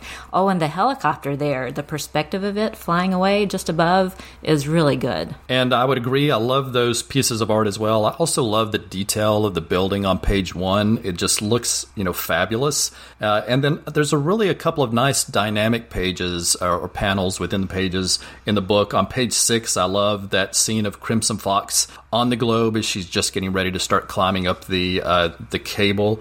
Uh, she looks very intimidating, and then just I love the dynamic view of Captain Atom and elongated man's you know neck stretched all around as they're reacting to the helicopter crash on page fourteen. It, it's just fun. The story's fun and the art's fun. Lots of good scenes and love getting to see Crimson Fox introduced. Yes. Well, you- you said some uh, about Captain Atom being sort of put out with whether it be with the globe and all the money falling, or later on when he has to apologize. I mean, that does seem to be a reoccurring theme in this book, and it's absolutely hilarious. And I love that because in a team book, you don't have a lot of time for character development, and Captain Atom's got his own book as well. So to have sort of a reoccurring bit where Captain Atom's always put on the back foot, which is just great. I absolutely adore that. I'm glad you mentioned that, Shag, because that's the thing with me. I never was a huge fan of team books because I didn't ever feel I got to spend enough time with the characters I was most interested in.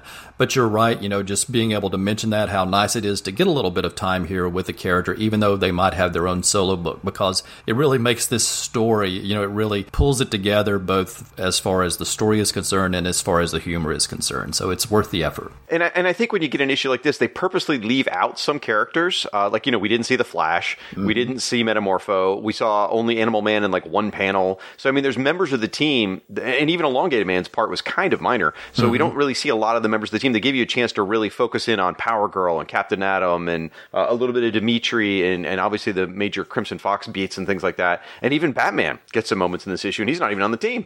but, uh, But he's Batman.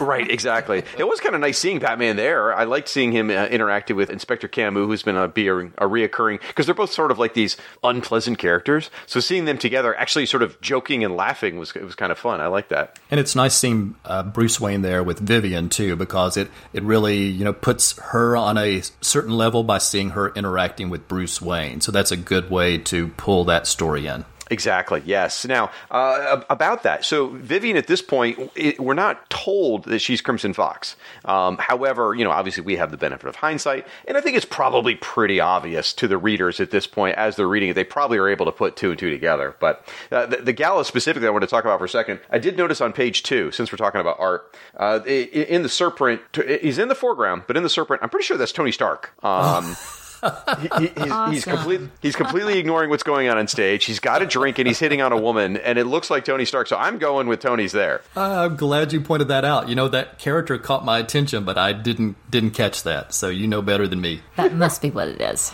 Then uh, over on page four, there's a great image where, where Bruce Wayne's been kind of caught off guard. He's he's ready to jump into action, but he can't because there's these guards that are protecting him. They're like, "Don't worry, you got nothing to worry about." So he wants to jump into action, but he can't. So Bart Sears has given us this great split image of half Batman, half Bruce Wayne, and it looks fantastic. I mean, it's Oh, really it's expertly really strong. well done. I love that image. but it's sort of a nice throwback because they do that all the time with Peter Parker and Spider Man. And what I notice in this image is he's even got Spidey sense lines. So uh, that made me happy. Made me feel like a nice homage there. Let's see. I, have got some art notes since we, since you first done the art. Let's let's let's run through those. So when Captain Atom and Power Girl are training, those energy blasts that he shoots at Power Girl. Oh my gosh, I just feel bad for her. They look so powerful. And and, and I read this digitally at first uh, on panel by panel mode, so it takes up the whole screen of this this blast and frying her. I'm like, oh my gosh, this poor woman. Yeah, I was having to go through a lot. And and I'm Right. just like you, Shag. I love panel by panel mo- mode on Comixology. It's awesome. Yeah, so good. So uh, let's see what else. All right, so this just makes me laugh. On page 11, you get Catherine Cobert, who, uh, I- I'm sorry, Ruth, I just have to say it. I have a huge crush on Catherine Cobert. She's smoking hot. She's amazing. She's brilliant. She's smart. She's the whole package. And uh, so here she is in her, I, I again, I apologize. It's right there in the No name, though, folks. It's Irredeemable Shag. So, you know. um, but they have her here in workout clothes, plus a headband and high heels, high heels. which I find absolutely hilarious because, you know, the 1990s, I guess. I don't know. That's it exactly. That's the look. I, I guess so. I, I don't remember a lot of people in jazzercise wearing high heels, but whatever. But it's it's the same thing today with you know Jurassic World, and you know she's running around in her high heels racing from dinosaurs. So eh, Yeah. it hasn't changed. You're absolutely right. You're absolutely right. As far as Captain Atom and, and him just being sort of put out, I love w- when he sees the helicopter racing for his room, and he's, he has that moment where he's like, "It's heading for my room," and it's like this giant word balloon, and the letters are so small. It just perfectly conveys the way he's saying that, and I, I adore mm-hmm. that. I you know, huge props to the the letter on this for for making that work. Let's see. Oh gosh, what else? Uh, there's some great images with Batman in here, but then again, you know, it's Bart Sears drawing Batman. I would expect those to be, including some nice panel layouts. Like on uh, page 20, there's a great one where it's it's a close up on Batman's face, and in the foreground is actually a smaller full image. It's, you know folks? I'll put it on the gallery so you can see it. It's hard to describe, but it's just a really nice use of the space by Bart Sears. Now, I, I want to bring up one item here that I think you guys might have some insight on. Uh, now, Bart Sears, when he draws Crimson Fox, you know, she's totally in a feral mode, and so the way Bart Sears draws her, I mean, she is uh, 100% pure muscle. I mean, she is super lean, more so than even the uh, uh, other characters that Bart Sears draws. Now, uh, I'm going to ask you guys: Is that something that continues with other artists? Perhaps you know a little bit about. well, it's interesting that you uh, segued directly into that. How subtle, but it's it's actually for those those listeners out there who might not know. When we were originally chatting with Shag about possibly being on this show and getting to cover, we wanted to cover this issue because we wanted to talk about the introduction of Crimson Fox, and the reason for that is because of our association with Ron Randall, who's going to be drawing Crimson Fox in this team in the near future. And uh, so we just reached out to Ron and we asked him, you know, what are your memories about Crimson Fox? And he sent us a couple of really nice insights right back that I wanted to share. So he, he mentioned himself how important it is in a team book to be able to, you know, focus and have every character have a certain way to sit or stand or move that's distinctive to them and sort of conveys part of their character because you, you've got so many characters in a book, you've got to be able to convey that the best you can in the art. So that was important to him. And for Crimson Fox in particular, he still remembered. He said, The words that were always in my mind every time I drew Crimson Fox were sassy, saucy, and sexy. That's right, definitely. I knew that you would appreciate that and remember that. So, so he said he always had those words in his mind when he was drawing the character, and uh, I thought that was really important. And the other thing he mentioned to us was, you know. Being designed by Bart Sears, he mentioned the cowl that looks like a you know a fox's ears and reaching back over even like a tail swooping, and he mentioned how you know what a challenge that was to draw, and it was very tricky, but that you know he felt it was important to always try to get it right the best he could, and he felt he got it right some of the times, but he said that he felt the character was so well defined and so clear and well established that you know it always turned out pretty well. So I thought those were some nice insights into Crimson Fox, and it's a lovely character, and he draws it very well. That's wonderful. Thank you so much for sharing that, giving us some like inside baseball tips on uh, how this you know played out from a creator's perspective. That's really cool and interesting. Crimson Fox is a character who kind of gets forgotten about, I, and this happens a lot with characters that are introduced in, say, a team book that didn't start somewhere else, especially Right. like a Justice League level one. They they do tend to introduce characters who years later just get forgotten. Right. Uh, looking at you, Triathlon from uh, Avengers, but. And for me, I'll be honest, straight up going into this issue, I don't think I had read this in 30 years, probably since mm. it first came out. Mm-hmm. And Crimson Fox was never on my list of favorite characters. But now, when I'm getting this chance to re examine it, I'm really finding a lot to like about this character. Especially sort of the way they slowly, uh, you know, pieced out the information. Like right now, all we know is that uh, at least her secret identity, which again it, the reader could probably figure out, it's from Algeria, and her powers are she's got claws, she's very feral, she's got like an enhanced sense of smell, enhanced leaping, and we don't know much else. We don't know anything about. Well, I won't say anything about, about the stuff to come, and, Yes. and we'll find that out as it rolls out. We didn't want to spoil it either because it's Right. fun stuff to come. Very intriguing. So she stays as a staple with Justice League Europe for a long time. She doesn't really get many other opportunities to shine, and I don't know whether that's because they sort of relegate her to France or just no one saw the potential, which is a shame. However, she is one of the characters that you can say has made it to live action because she was in the Powerless show. Uh, now, they changed the costume pretty significantly, and yes, that show was not a hit, but she was there as sort of a supporting character. She was known as the hero of their city, and so there was lots of references to her even when she wasn't on screen. So it, it, she's had a life that's gone beyond. It's interesting. I know most fans didn't, but we liked that show. I didn't take to it at first. And then my daughter and I were looking for a show to watch together. And somehow we, I don't know, we stumbled across that one. I was like, well, we'll give it a try. And man, we fell in love with that show. It is so stinking funny. Yes. It is so good. It is hilarious. The characters are developed. Its heart is in the right place. Yes. Uh, you know, and it's, it's a wonderful show. And it really, all of us fans, we, we are bad, bad people. We really should have given the show another chance because it was written for us. It really was. was good. It was all inside jokes. Yeah. Yes. So a couple of uh, things in the story. So on page 15, Crimson Fox has a word balloon and that says hiss, like H S S S S. So I guess that answers that question. So now we know what the fox says. Um, sorry, I couldn't not do that. Then uh, I, there was one small thing, and I don't know whether this was accidental or whether it was just expertly crafted. We're going to go with expertly crafted. Crimson Fox it, uh, says on page 16 she's leaving. She says she, you know, it's a good time for me to exit or whatever she says, but she says it in French. And Ralph is the one who responds to says, "Hey, you're not going anywhere." And I don't know again whether the writer was using her body language of leaving the panel or the fact that Ralph's one of the few members on the team who actually speaks French. That's So I- I- right. I, I hope that's right, and uh, as far as the, why they put it that way, but I thought that was a really nice uh, sort of continuity with that. I think it is. I think he and Sue are both supposed to know French. Yeah, exactly. So, uh, in fact, they had a French lesson episode a, a couple issues back, which, were, which is one of the best of the series, and Ralph doesn't go because he already knows it. So. And then earlier, you guys were talking about how much fun this whole plot of a, of a giant money globe that gets stolen by a helicopter. It is. It's super fun. And the idea of a helicopter stealing a giant thing full of money, it, it was bouncing around in my head. And I'm like, gosh, this seems familiar. And I finally sort of circled around to what it was for me. It reminds me of Blue Devil number eight, which came out in January 1985. It's a great story where there's this bank building that's being uh, flown. It's physically being moved. The whole bank building is being moved by a helicopter to a new location. And the trickster, because he's the trickster, decides to try and pull off a midair bank robbery. The thing is hilarious. It's great. And there's a lot of similarities here. Then it, it, it clicked. The connection between Blue Devil number 8 and Justice League Europe number 10 is Keith Giffen. You know, obviously he plotted this issue, but he drew Blue Devil number 8. So we've seen Keith recycle plots before. He did it just a few issues ago in Justice League America when he brought back the whole vampire story.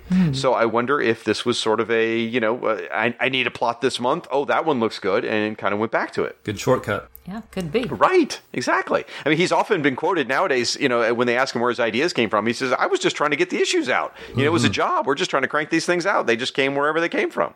This piece here, th- this was uh, an itch that was going in the back of my head. The, the, the two goons are named Alphonse and Gaston. Uh-huh. And I was like, I, that is, there's something about those names. They're too specific. So I did some Googling. Sure enough, there is a old American comic strip called Alphonse and Gaston uh-huh. that was published from like, it looks like 1901 to possibly as late as 1937.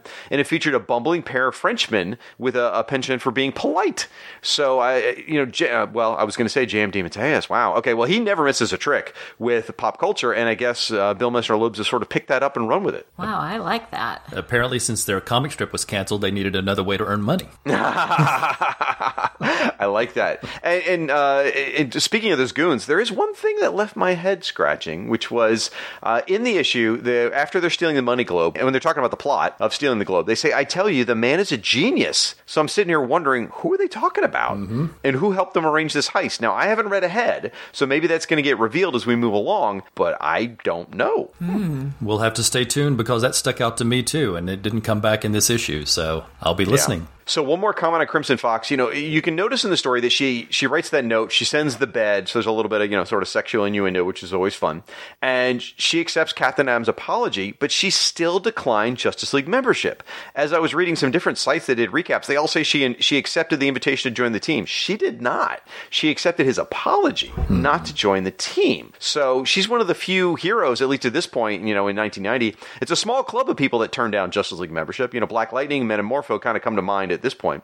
So uh, no, we have the you know we have the foresight of knowing she will join the team down the line. But it's kind of nice that she uh, she told him no. Mm-hmm. Then uh, the only other major thing I think of note in this issue, uh, as those of us sort of following the series along, this is uh, the turning point where we get to see what Power Girl's new powers are. You you mentioned in the recap, you know, her flight is gone, her vision powers are gone, her speed is nearly cut in half, her strength is reduced, her invulnerability is limited. So I mean, we're really dealing with more about the level of the Golden Age Superman. You know, uh, able to leap tall buildings in a single bound, uh, faster than a locomotive, that kind of thing. But very much sort of the Golden Age level of Power Girl. I kind of like that. I think if they got to take out the Kryptonian aspects, I love having someone who's sort of a, a a nod to the Golden Age version of Superman, especially since you know she's originally from Earth Two. Yeah, I like that. I like it too. I mean, that's it's a little bit more of a believable way for a superhero to, you know, battle because you don't want them to be too invulnerable. So it was a reset. Yeah, exactly. And um, overall, I enjoyed the issue. I thought it was funny. Uh, last issue was Bill Messner-Loebs's first issue, which wasn't Bwahaha funny. This one, there are some genuine Bwahaha funny moments. I, and in fact, I, I forgot this wasn't a J.M. DeMatteis script at one point because I wasn't, you know, it just felt like one of their previous issues. Good point. Awesome. Well, great issue, and uh, I'm glad you guys read it. I'm glad you guys enjoyed it. I was a little nervous. You know, I was afraid you're going to be like, I don't know what this crap is. Oh no, this was a lot of fun.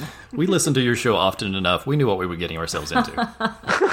You're too kind and obviously hate yourselves. That's why you listen. So. well, folks, uh, we're going to go from here into a little segment I like to call. Character Spotlight.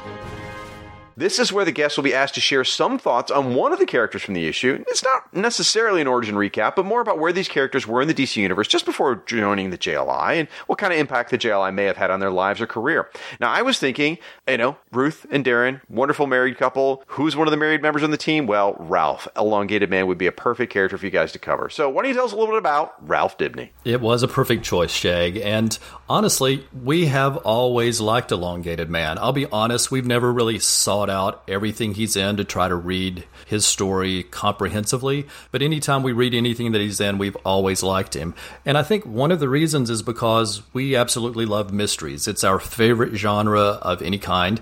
And Ralph loves a mystery too. So it just is another connection that we have to that character. We like that connection to him. And we also like it when, you know, part of his catchphrase, you know, I smell a mystery and twitching his nose. So that's certainly something we like about it. Yeah, I think he's a fun character and enjoy his abilities. And just like you were starting off, one important thing about him is he is happily married to Sue. And I think that is so cool. Sue is in on things. She gets to be involved with adventures and part of the story. So I really like that. That resonates with me. And I, again, love how they're charter members of the JLE in Paris. I thought that was a perfect job location for them since they speak French. That's right. You know, we like that aspect of the character, and we're very happily married, and we like that part of their characters, which means that, of course, looking at these characters, we really don't like some of the stuff that comes for them later on. There's some very unhappy stuff with Sue that eventually leads to her death. There's Ralph, who goes into depression before he himself passes on as well. So we really do not like that era of the storytelling at all. A very disappointing way for the characters to sort of end up. However, at the same time, we do sort of like it when they come back a little later as ghost detectives because, mm-hmm. yeah, you know, we're able to look at that and say, oh, you know, well, if the characters are dead, this is a fun way to bring them back. And we get to see them sort of together in eternity and they're still getting to solve mysteries, which they love. So, I always, They're happy. yeah, and I always thought that there was so much potential there. I wanted a whole series of that, but you know, sadly, those appearances are pretty limited. The character has come back in the New Fifty Two briefly, but as far as I know, I don't believe the character has come back since Rebirth. So I think either your microphone went out or my headphones went out because I didn't hear anything after Happily Married in Paris because the rest of that just didn't happen as far as I'm concerned. Okay. Very good. I like that, Shag.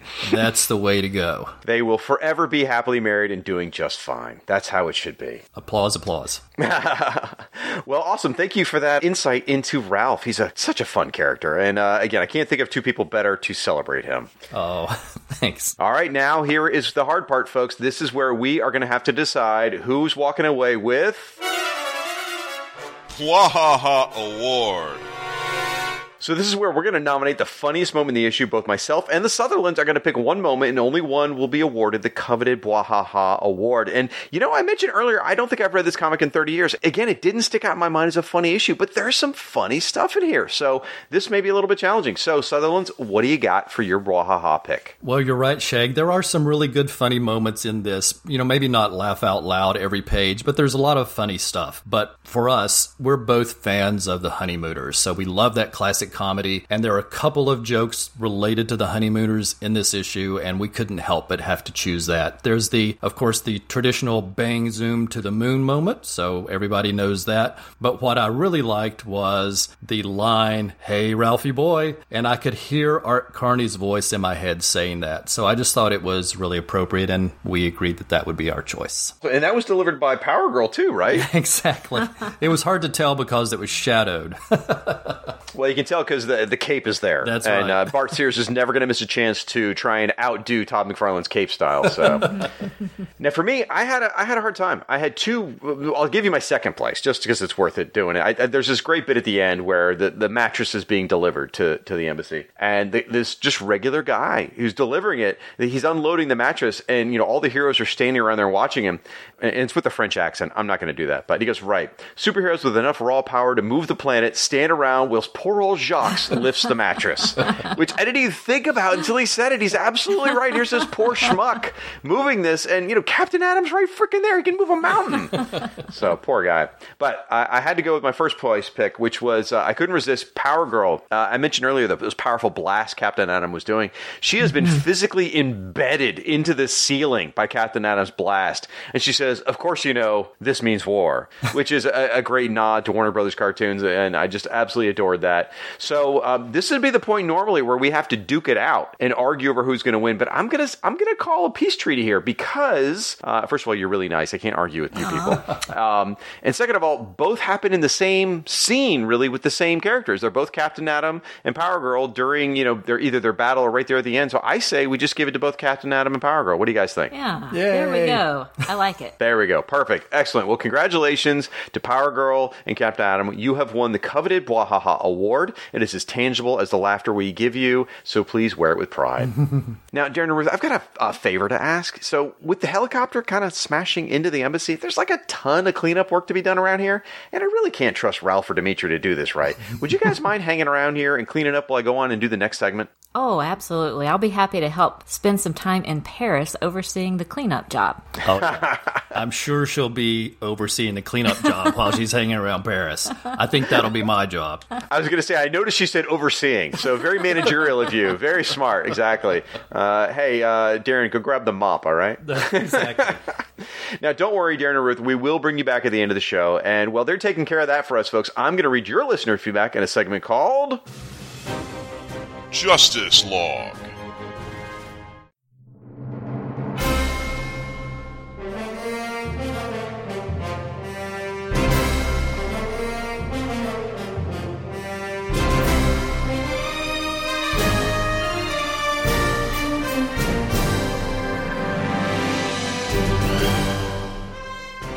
All right, before we get to your feedback, just a little bit of news. There is a new JLI collection that's been solicited. It's called Justice League International Book 2 Around the World.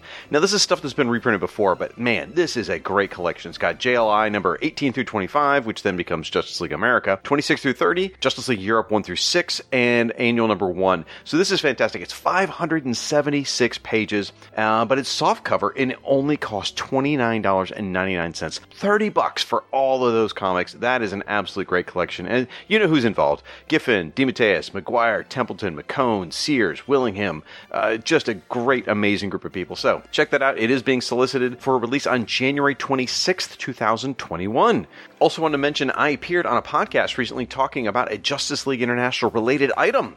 So the podcast is called For All Mankind, a Super Friends podcast. It follows the Super Friends comic book from the late 70s, and the podcast is hosted by a guy named Rob Kelly. I'm not really sure who that is, but anyway. So in that particular episode, uh, episode number nine specifically, we talked about Super Friends number nine, and in that comic was the first appearance of a character called Ice Maiden, who of course goes on to become Ice. Or does she? Oh, it actually makes the brain hurt trying to figure out Ice's continuity of who she was, who she became in a retcon, and who she was later, etc., etc. So anyway, uh, if you want to hear us talk about Ice and that history, check out Super Friends uh, number nine in For All Mankind. Now, as we get into your feedback, go out on the social medias, folks. Use our hashtag Pound FW Podcast or tag us at JLI Podcast. As I always say, this is about building a community of online JLI fans around the show. And remember, when you're posting your comments, if you're outside the United States, please let me know, and we will assign you the appropriate embassy. You'll hear we have a whole bunch of international feedback this episode.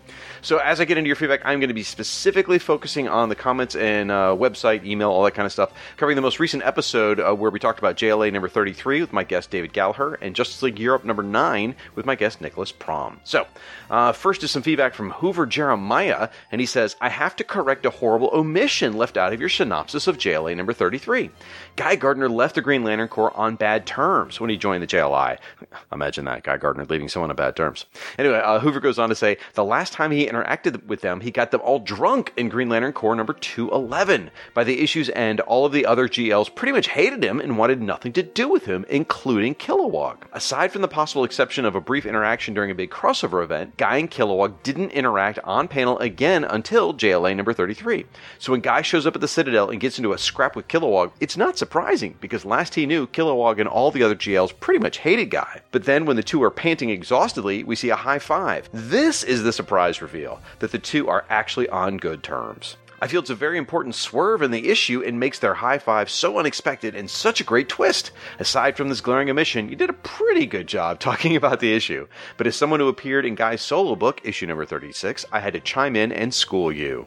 Wow, okay, so uh, thank you so much, Hoover. I did not know the history there with Guy and the, and the GLs on being on such bad terms. And I did not know you appeared in Guy Gardner number 36. That's awesome, man. Very cool. All right, as we move on to further feedback, I should point out that we are just picking out bits and pieces from your comments because there is so much feedback from every episode we would never get through all of it. Also, I have to apologize. I am battling a sinus infection, so I'm struggling with uh, my voice and congestion, so I apologize. So, uh, next message is from Gus Casals from our Argentina embassy, our first international comment.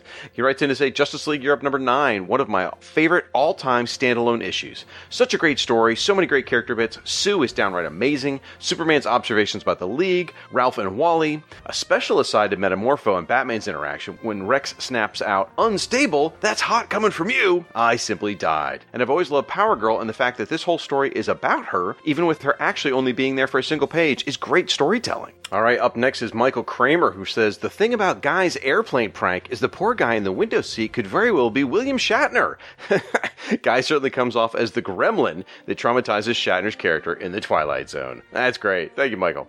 Then we heard from Jason Lady, who's the author of the young adult humorous fantasy novel Monster Problems. Jason writes, I just got done reading for the first time the whole run of Batman and the Outsiders and the Adventures of the Outsiders on DC Universe. It's shocking that after all they went through together, Metamorpho's old teammates never looked him up after he returned from the dead. I think Halo was in a coma, but you'd think Katana, Geoforce, or Black Lightning would have had a joyful reunion with Rex. I read some of the Chuck Dixon run of Outsiders that came out much later, and Rex is back working with that version of the team that includes Katana. Did we ever see a reconciliation between those characters? Jason goes on to say, I was always touched by the scene of Ralph and Wally bonding over shared memories of Barry. I think you're right, Shag. This is a turning point for Wally. The validation he gets from a peer of his mentor matures him somewhat, and I don't think he's ever portrayed as skeevy again.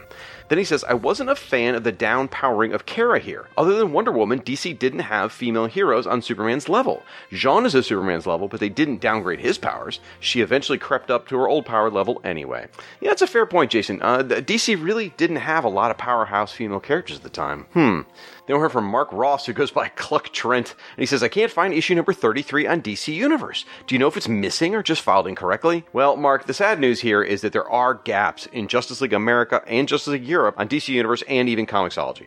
Now, if you're looking for issue 33 or even 34, the best recommendation I have is to pick up either the physical printing or the uh, digital printing of the JLI Collection Volume 6. Both of those are in there. Comixology is running sales all the time for Justice League International volumes. Can get number six usually for five bucks, so it's well worth it. And you can always read in my beloved panel by panel mode. Then we heard from Chris Franklin from the Fire and Water Podcast Network. He is currently in the middle of his annual House of Franklinstein, which is fantastic. He also does shows like Batman Nightcast and many, many more.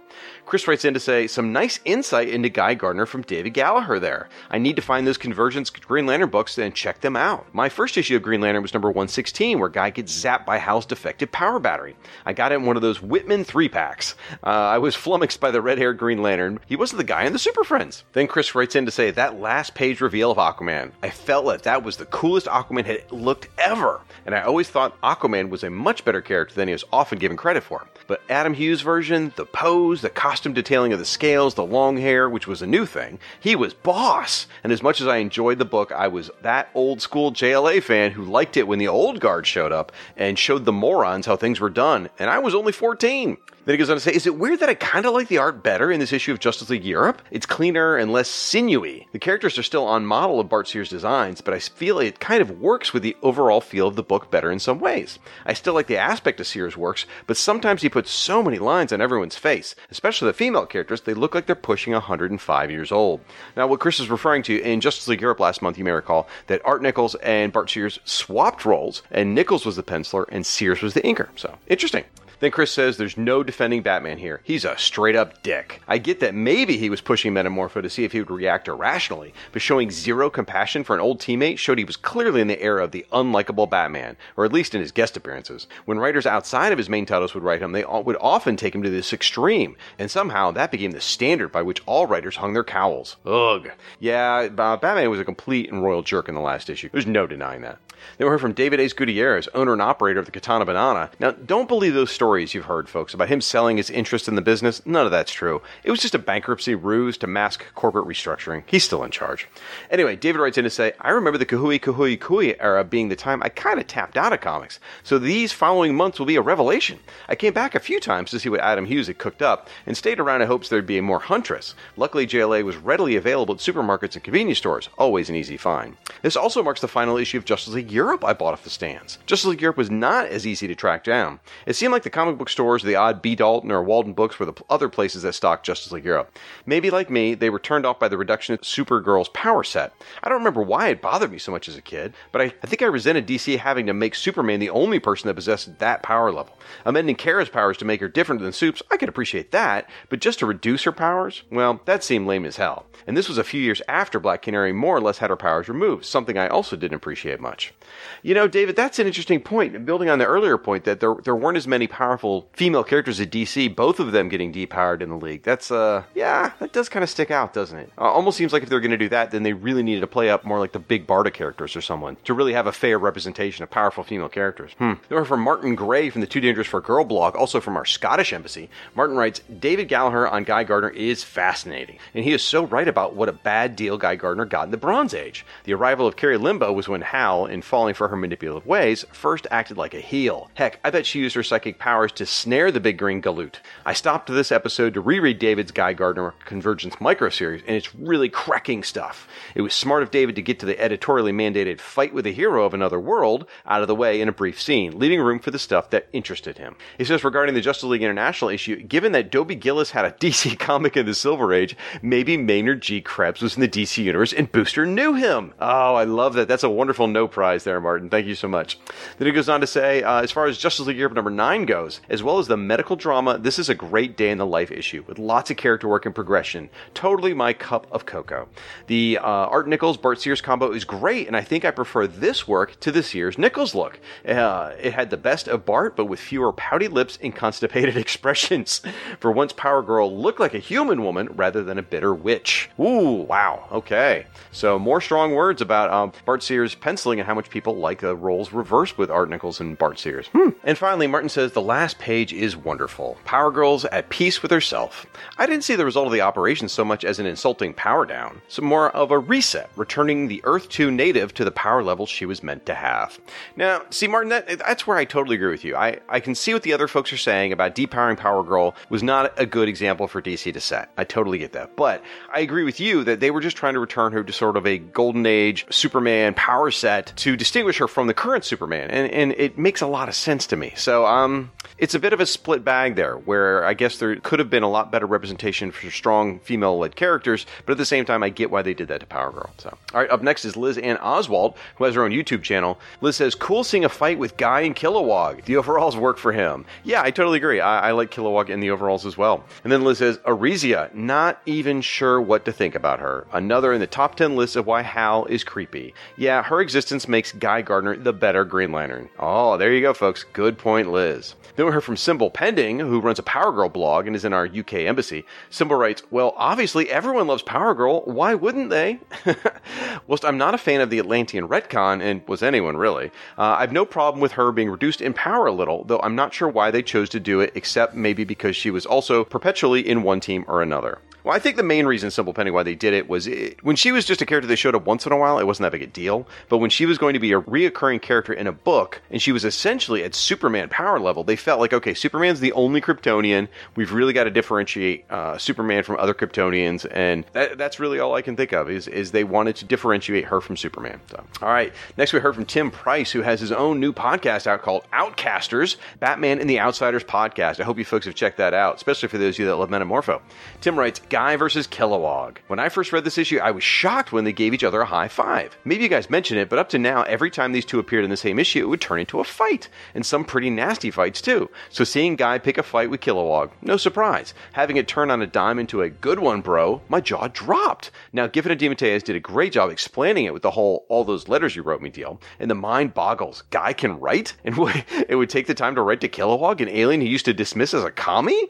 And then Tim says, "Don't worry, I'm not for a second saying the guy's a good person, but this is one of those things that's done for laughs and for the plot convenience of bringing Kilowog in as a handyman that somehow has surprising layers." No, you're absolutely right, Tim. And uh, you're the second person who's uh, corrected us about Guy and Kilowog's relationship, so thank you for that. And then Tim says, "As for Metamorpho and the Outsiders, I lay the blame totally on Batman here. He could have explained that Halo's in a coma and Katana's caring for her full time. Looker lost her powers, and I haven't heard from Geoforce or Black Lightning since. That's like two word balloons and done, explained. But no, you might have brain damage. Wow, that's friendship? And I'm not sure I think if it fits with Batman's character from his Outsiders days or not. Uh, I'll think about that as, during my reread. And then Tim says, and thanks for the shout out for my podcast. Well, of course, Tim, absolutely happy to promote uh, your podcast and others. We, we try and do it with everyone on the show. Uh, with your Outsider show tying so nicely into Metamorpho, of course, bro. Then we heard from Everton Vieira do Carmo from our Brazilian embassy. He writes in to say, Man, I forgot how beautiful Adam Hughes' art is. In addition, the Justice League Europe edition Bwahaha Award should have been the Brazilian version. And they list out the uh,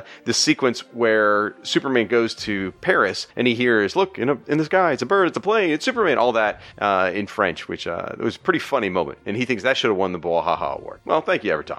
Then we heard from Damian Drowett Whiter from our England embassy. He has a podcast he does with his husband called Should I Love This Comic? You should check it out. Damian writes, I think everyone above is right in saying that this is the point where Adam Hughes owned the book. Beautiful art and fantastic choreography. Aquaman is hot. Kilowog is a favorite of mine, probably due to his entry in DC Comics being Millennium. Heck, I'm the guy who bought every issue of New Guardians. Oh, Damian, that, that's not a good testimony, man. That, you should rethink that.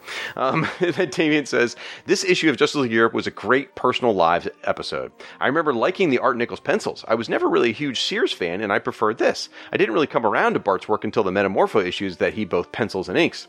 Thanks again for mentioning my podcast. It continues to be hard work, but fun. I remain in awe of the Fire and Water Podcast Network as I'm struggling to produce one episode a month, and you guys are so prolific. Astounding. I presume you're all seriously sleep deprived. Uh, yes, Damien, we are absolutely sleep deprived, and you can see that this show comes out only once a month, and sometimes not even that. The editing is really what is the killer with podcasting. Then we heard from Mike Dinas from the Canadian Embassy. Mike writes, As much as I enjoyed your discussion of the issues, I also really enjoyed hearing Shag talking to the guest about their comic origins at the start of each segment. Well done, everyone. Well, thank you, Mike. I'm glad you mentioned that because that's one of the things I love about doing the show is when we talk to somebody different and someone new and learning about their comic origins or how they fell in love with the JLI or whatever. It just, I think it brings so much extra to the show rather than just going through the issues because we all love the issues. We all know them in and out. It's also a bit of an exploration of the guests. So thanks, Mike. Uh, then he goes on to say, I believe Chris Franklin mentioned above that, quote, I was that old school JLA fan who liked it when the old guard showed up and showed the morons how things were done, end quote. Then Mike says, and I think that's why I love the JLI. These guys were morons, but lovable morons trying to do the right thing. With all the other comics I was reading at the time showing superheroes as their ideal characters that people should strive for, I found it refreshing to see superheroes act uh, like I would, or worse. They're only human, uh, Martian, uh, I mean from the future. You get the idea. And that's why I enjoyed the issue of JLA number 33 so much at the start of the Kooey Kooey Kooey storyline. Some of my most favorite issues of JLA are coming up, and I can't wait to hear your take on them. Well, we hope you enjoyed this coverage, Mike. Then we heard from Siskoid from the Fire and Water Podcast Network. He does shows such as Zero Hour Strikes, Give Me That Star Trek, and many more. He's in our Canadian embassy. Siskoid writes in to say, So we can have Superman doing surgery like we're in the Silver Age story, but we can't have a fully powered Power Girl? Damn you, patriarchy! Thanks, Siskoid. Then we heard from Justin Steiner, who wrote in, I was a freshman in college when these issues came out. Still buying and reading comics, but not committing them to memory as easily as I had done in the years before. That means I felt like I was reading these for the first time, which is fun. Hey man, Justin, I totally get it, buddy. When I read Justice League Europe today, it was like reading it for the first time. I'm with you, man.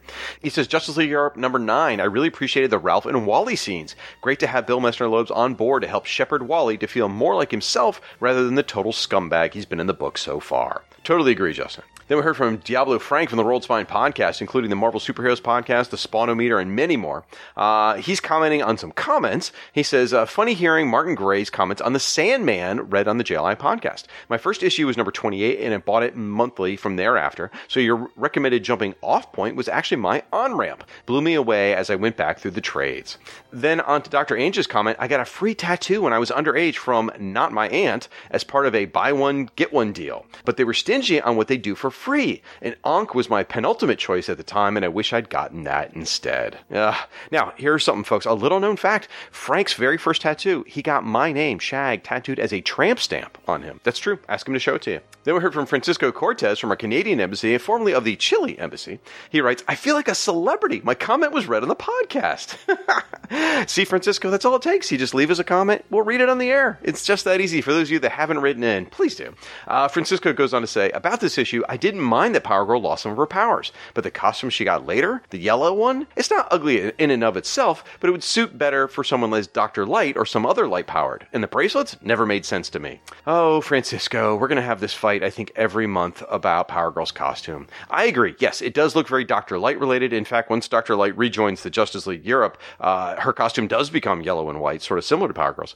But uh, there's just something about that. And you got to think of it more as silver and gold. Uh, and it looks so stunning under Bart Sears pencils. Everyone else draws it just kind of like a boring unitard, but uh, Bart really knew how to make it look great. That's just my opinion. And I'm running the show, so I'm right. uh, then we heard from James Simpson.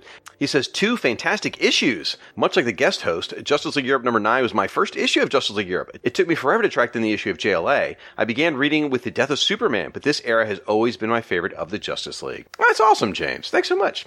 Then we heard from JT the Exterminator. He says, for whatever reason, Justice League Europe number nine always escaped me as I scoured bargain bids to complete the series. Eventually just ordered from mycomicshop.com. It was the very last issue I needed, and now I own them all. That's awesome, JT. Congratulations. Then we heard from Rich Matsumoto. He says, loving it. Listen to the Bwahaha Award for Just League Europe number nine now. Both issues covered this month are great. You know, Rich, you're right. Both issues were great last month, and both issues were great this month. We are on a high in the JLI era right now. And the last comment comes from Ward Hill Terry. He says, Where the hell's Jimmy McGlinchey? Tell you what, Ward Hill, I will have the answer to that question on an upcoming episode. All right, now this is the part of the show where we thank everyone who uh, shared the show on their social media timeline, Facebook or Twitter. It's a long list of names. I get it, folks. However, these folks help support and promoted the show. They help get the word out there. They're helping new people find us every month, and it's so important that we recognize these individuals because it may be the only time they get mentioned on the whole show.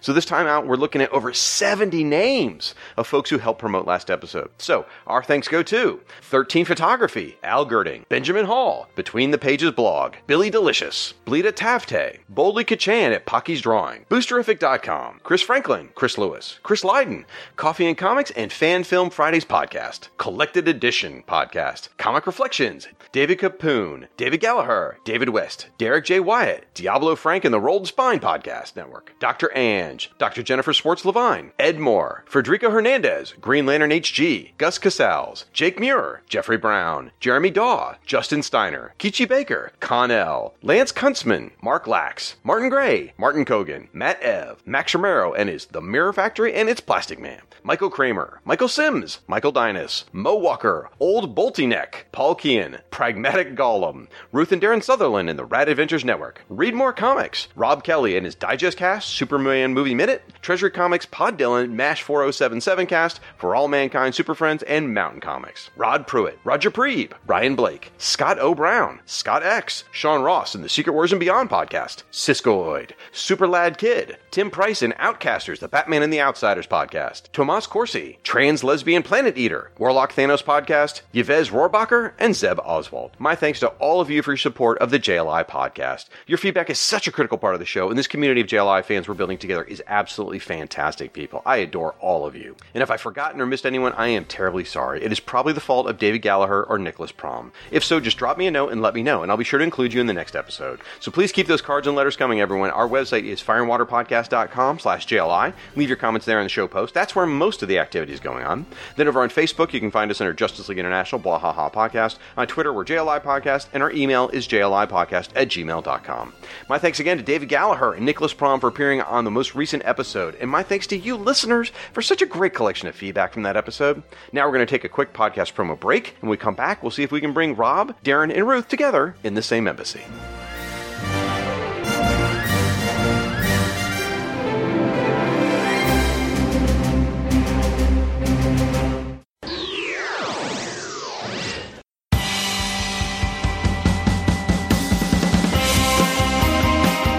Hi, I'm one of the High Priests of Khonshu Ray, and I have the sacred privilege of providing you, the loony listener, with a podcast honouring Marvel's very own Moon Knight. So join me and a host of others at Into the Night, a Moon Knight podcast.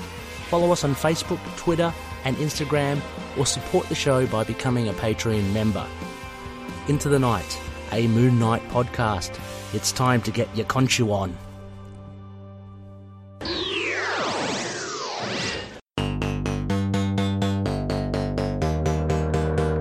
I'm Ruth. And I'm Darren of the Rad Adventures Network. We're a married couple who enjoy great stories of all kinds, including adventures, mysteries, science fiction, and fantasy. Please join us for a variety of podcasts focused on a range of pop culture topics. Trekker Talk is about 23rd century bounty hunter Mercy St. Clair from the comic Trekker by writer and artist Ron Randall. It's a blend of classic sci fi adventures and noir mysteries set in a retro future. Xenozoic Xenophiles is about the comic Xenozoic Tales by writer and artist Mark Schultz. It's a post apocalyptic adventure series filled with Cadillacs and dinosaurs. Warlord Worlds covers the many comics of writer and artist Mike Grell, including The Warlord, John Sable, Green Arrow, and the Legion of Superheroes. Sensational Sleuths, where we talk about favorite mystery novels, movies, and TV shows. Fantastic Fantasies, where we share our favorite fantasy films and books. And Amazing Adventures, where we discuss action packed adventure stories. Listen on Podbean, iTunes, Stitcher, Google Play, and YouTube. And follow us on Facebook, Twitter, and Instagram. Or visit radadventuresnetwork.com to find all of our shows and links to our social media pages. That's RAD, R A D, which is short for Ruth and Darren.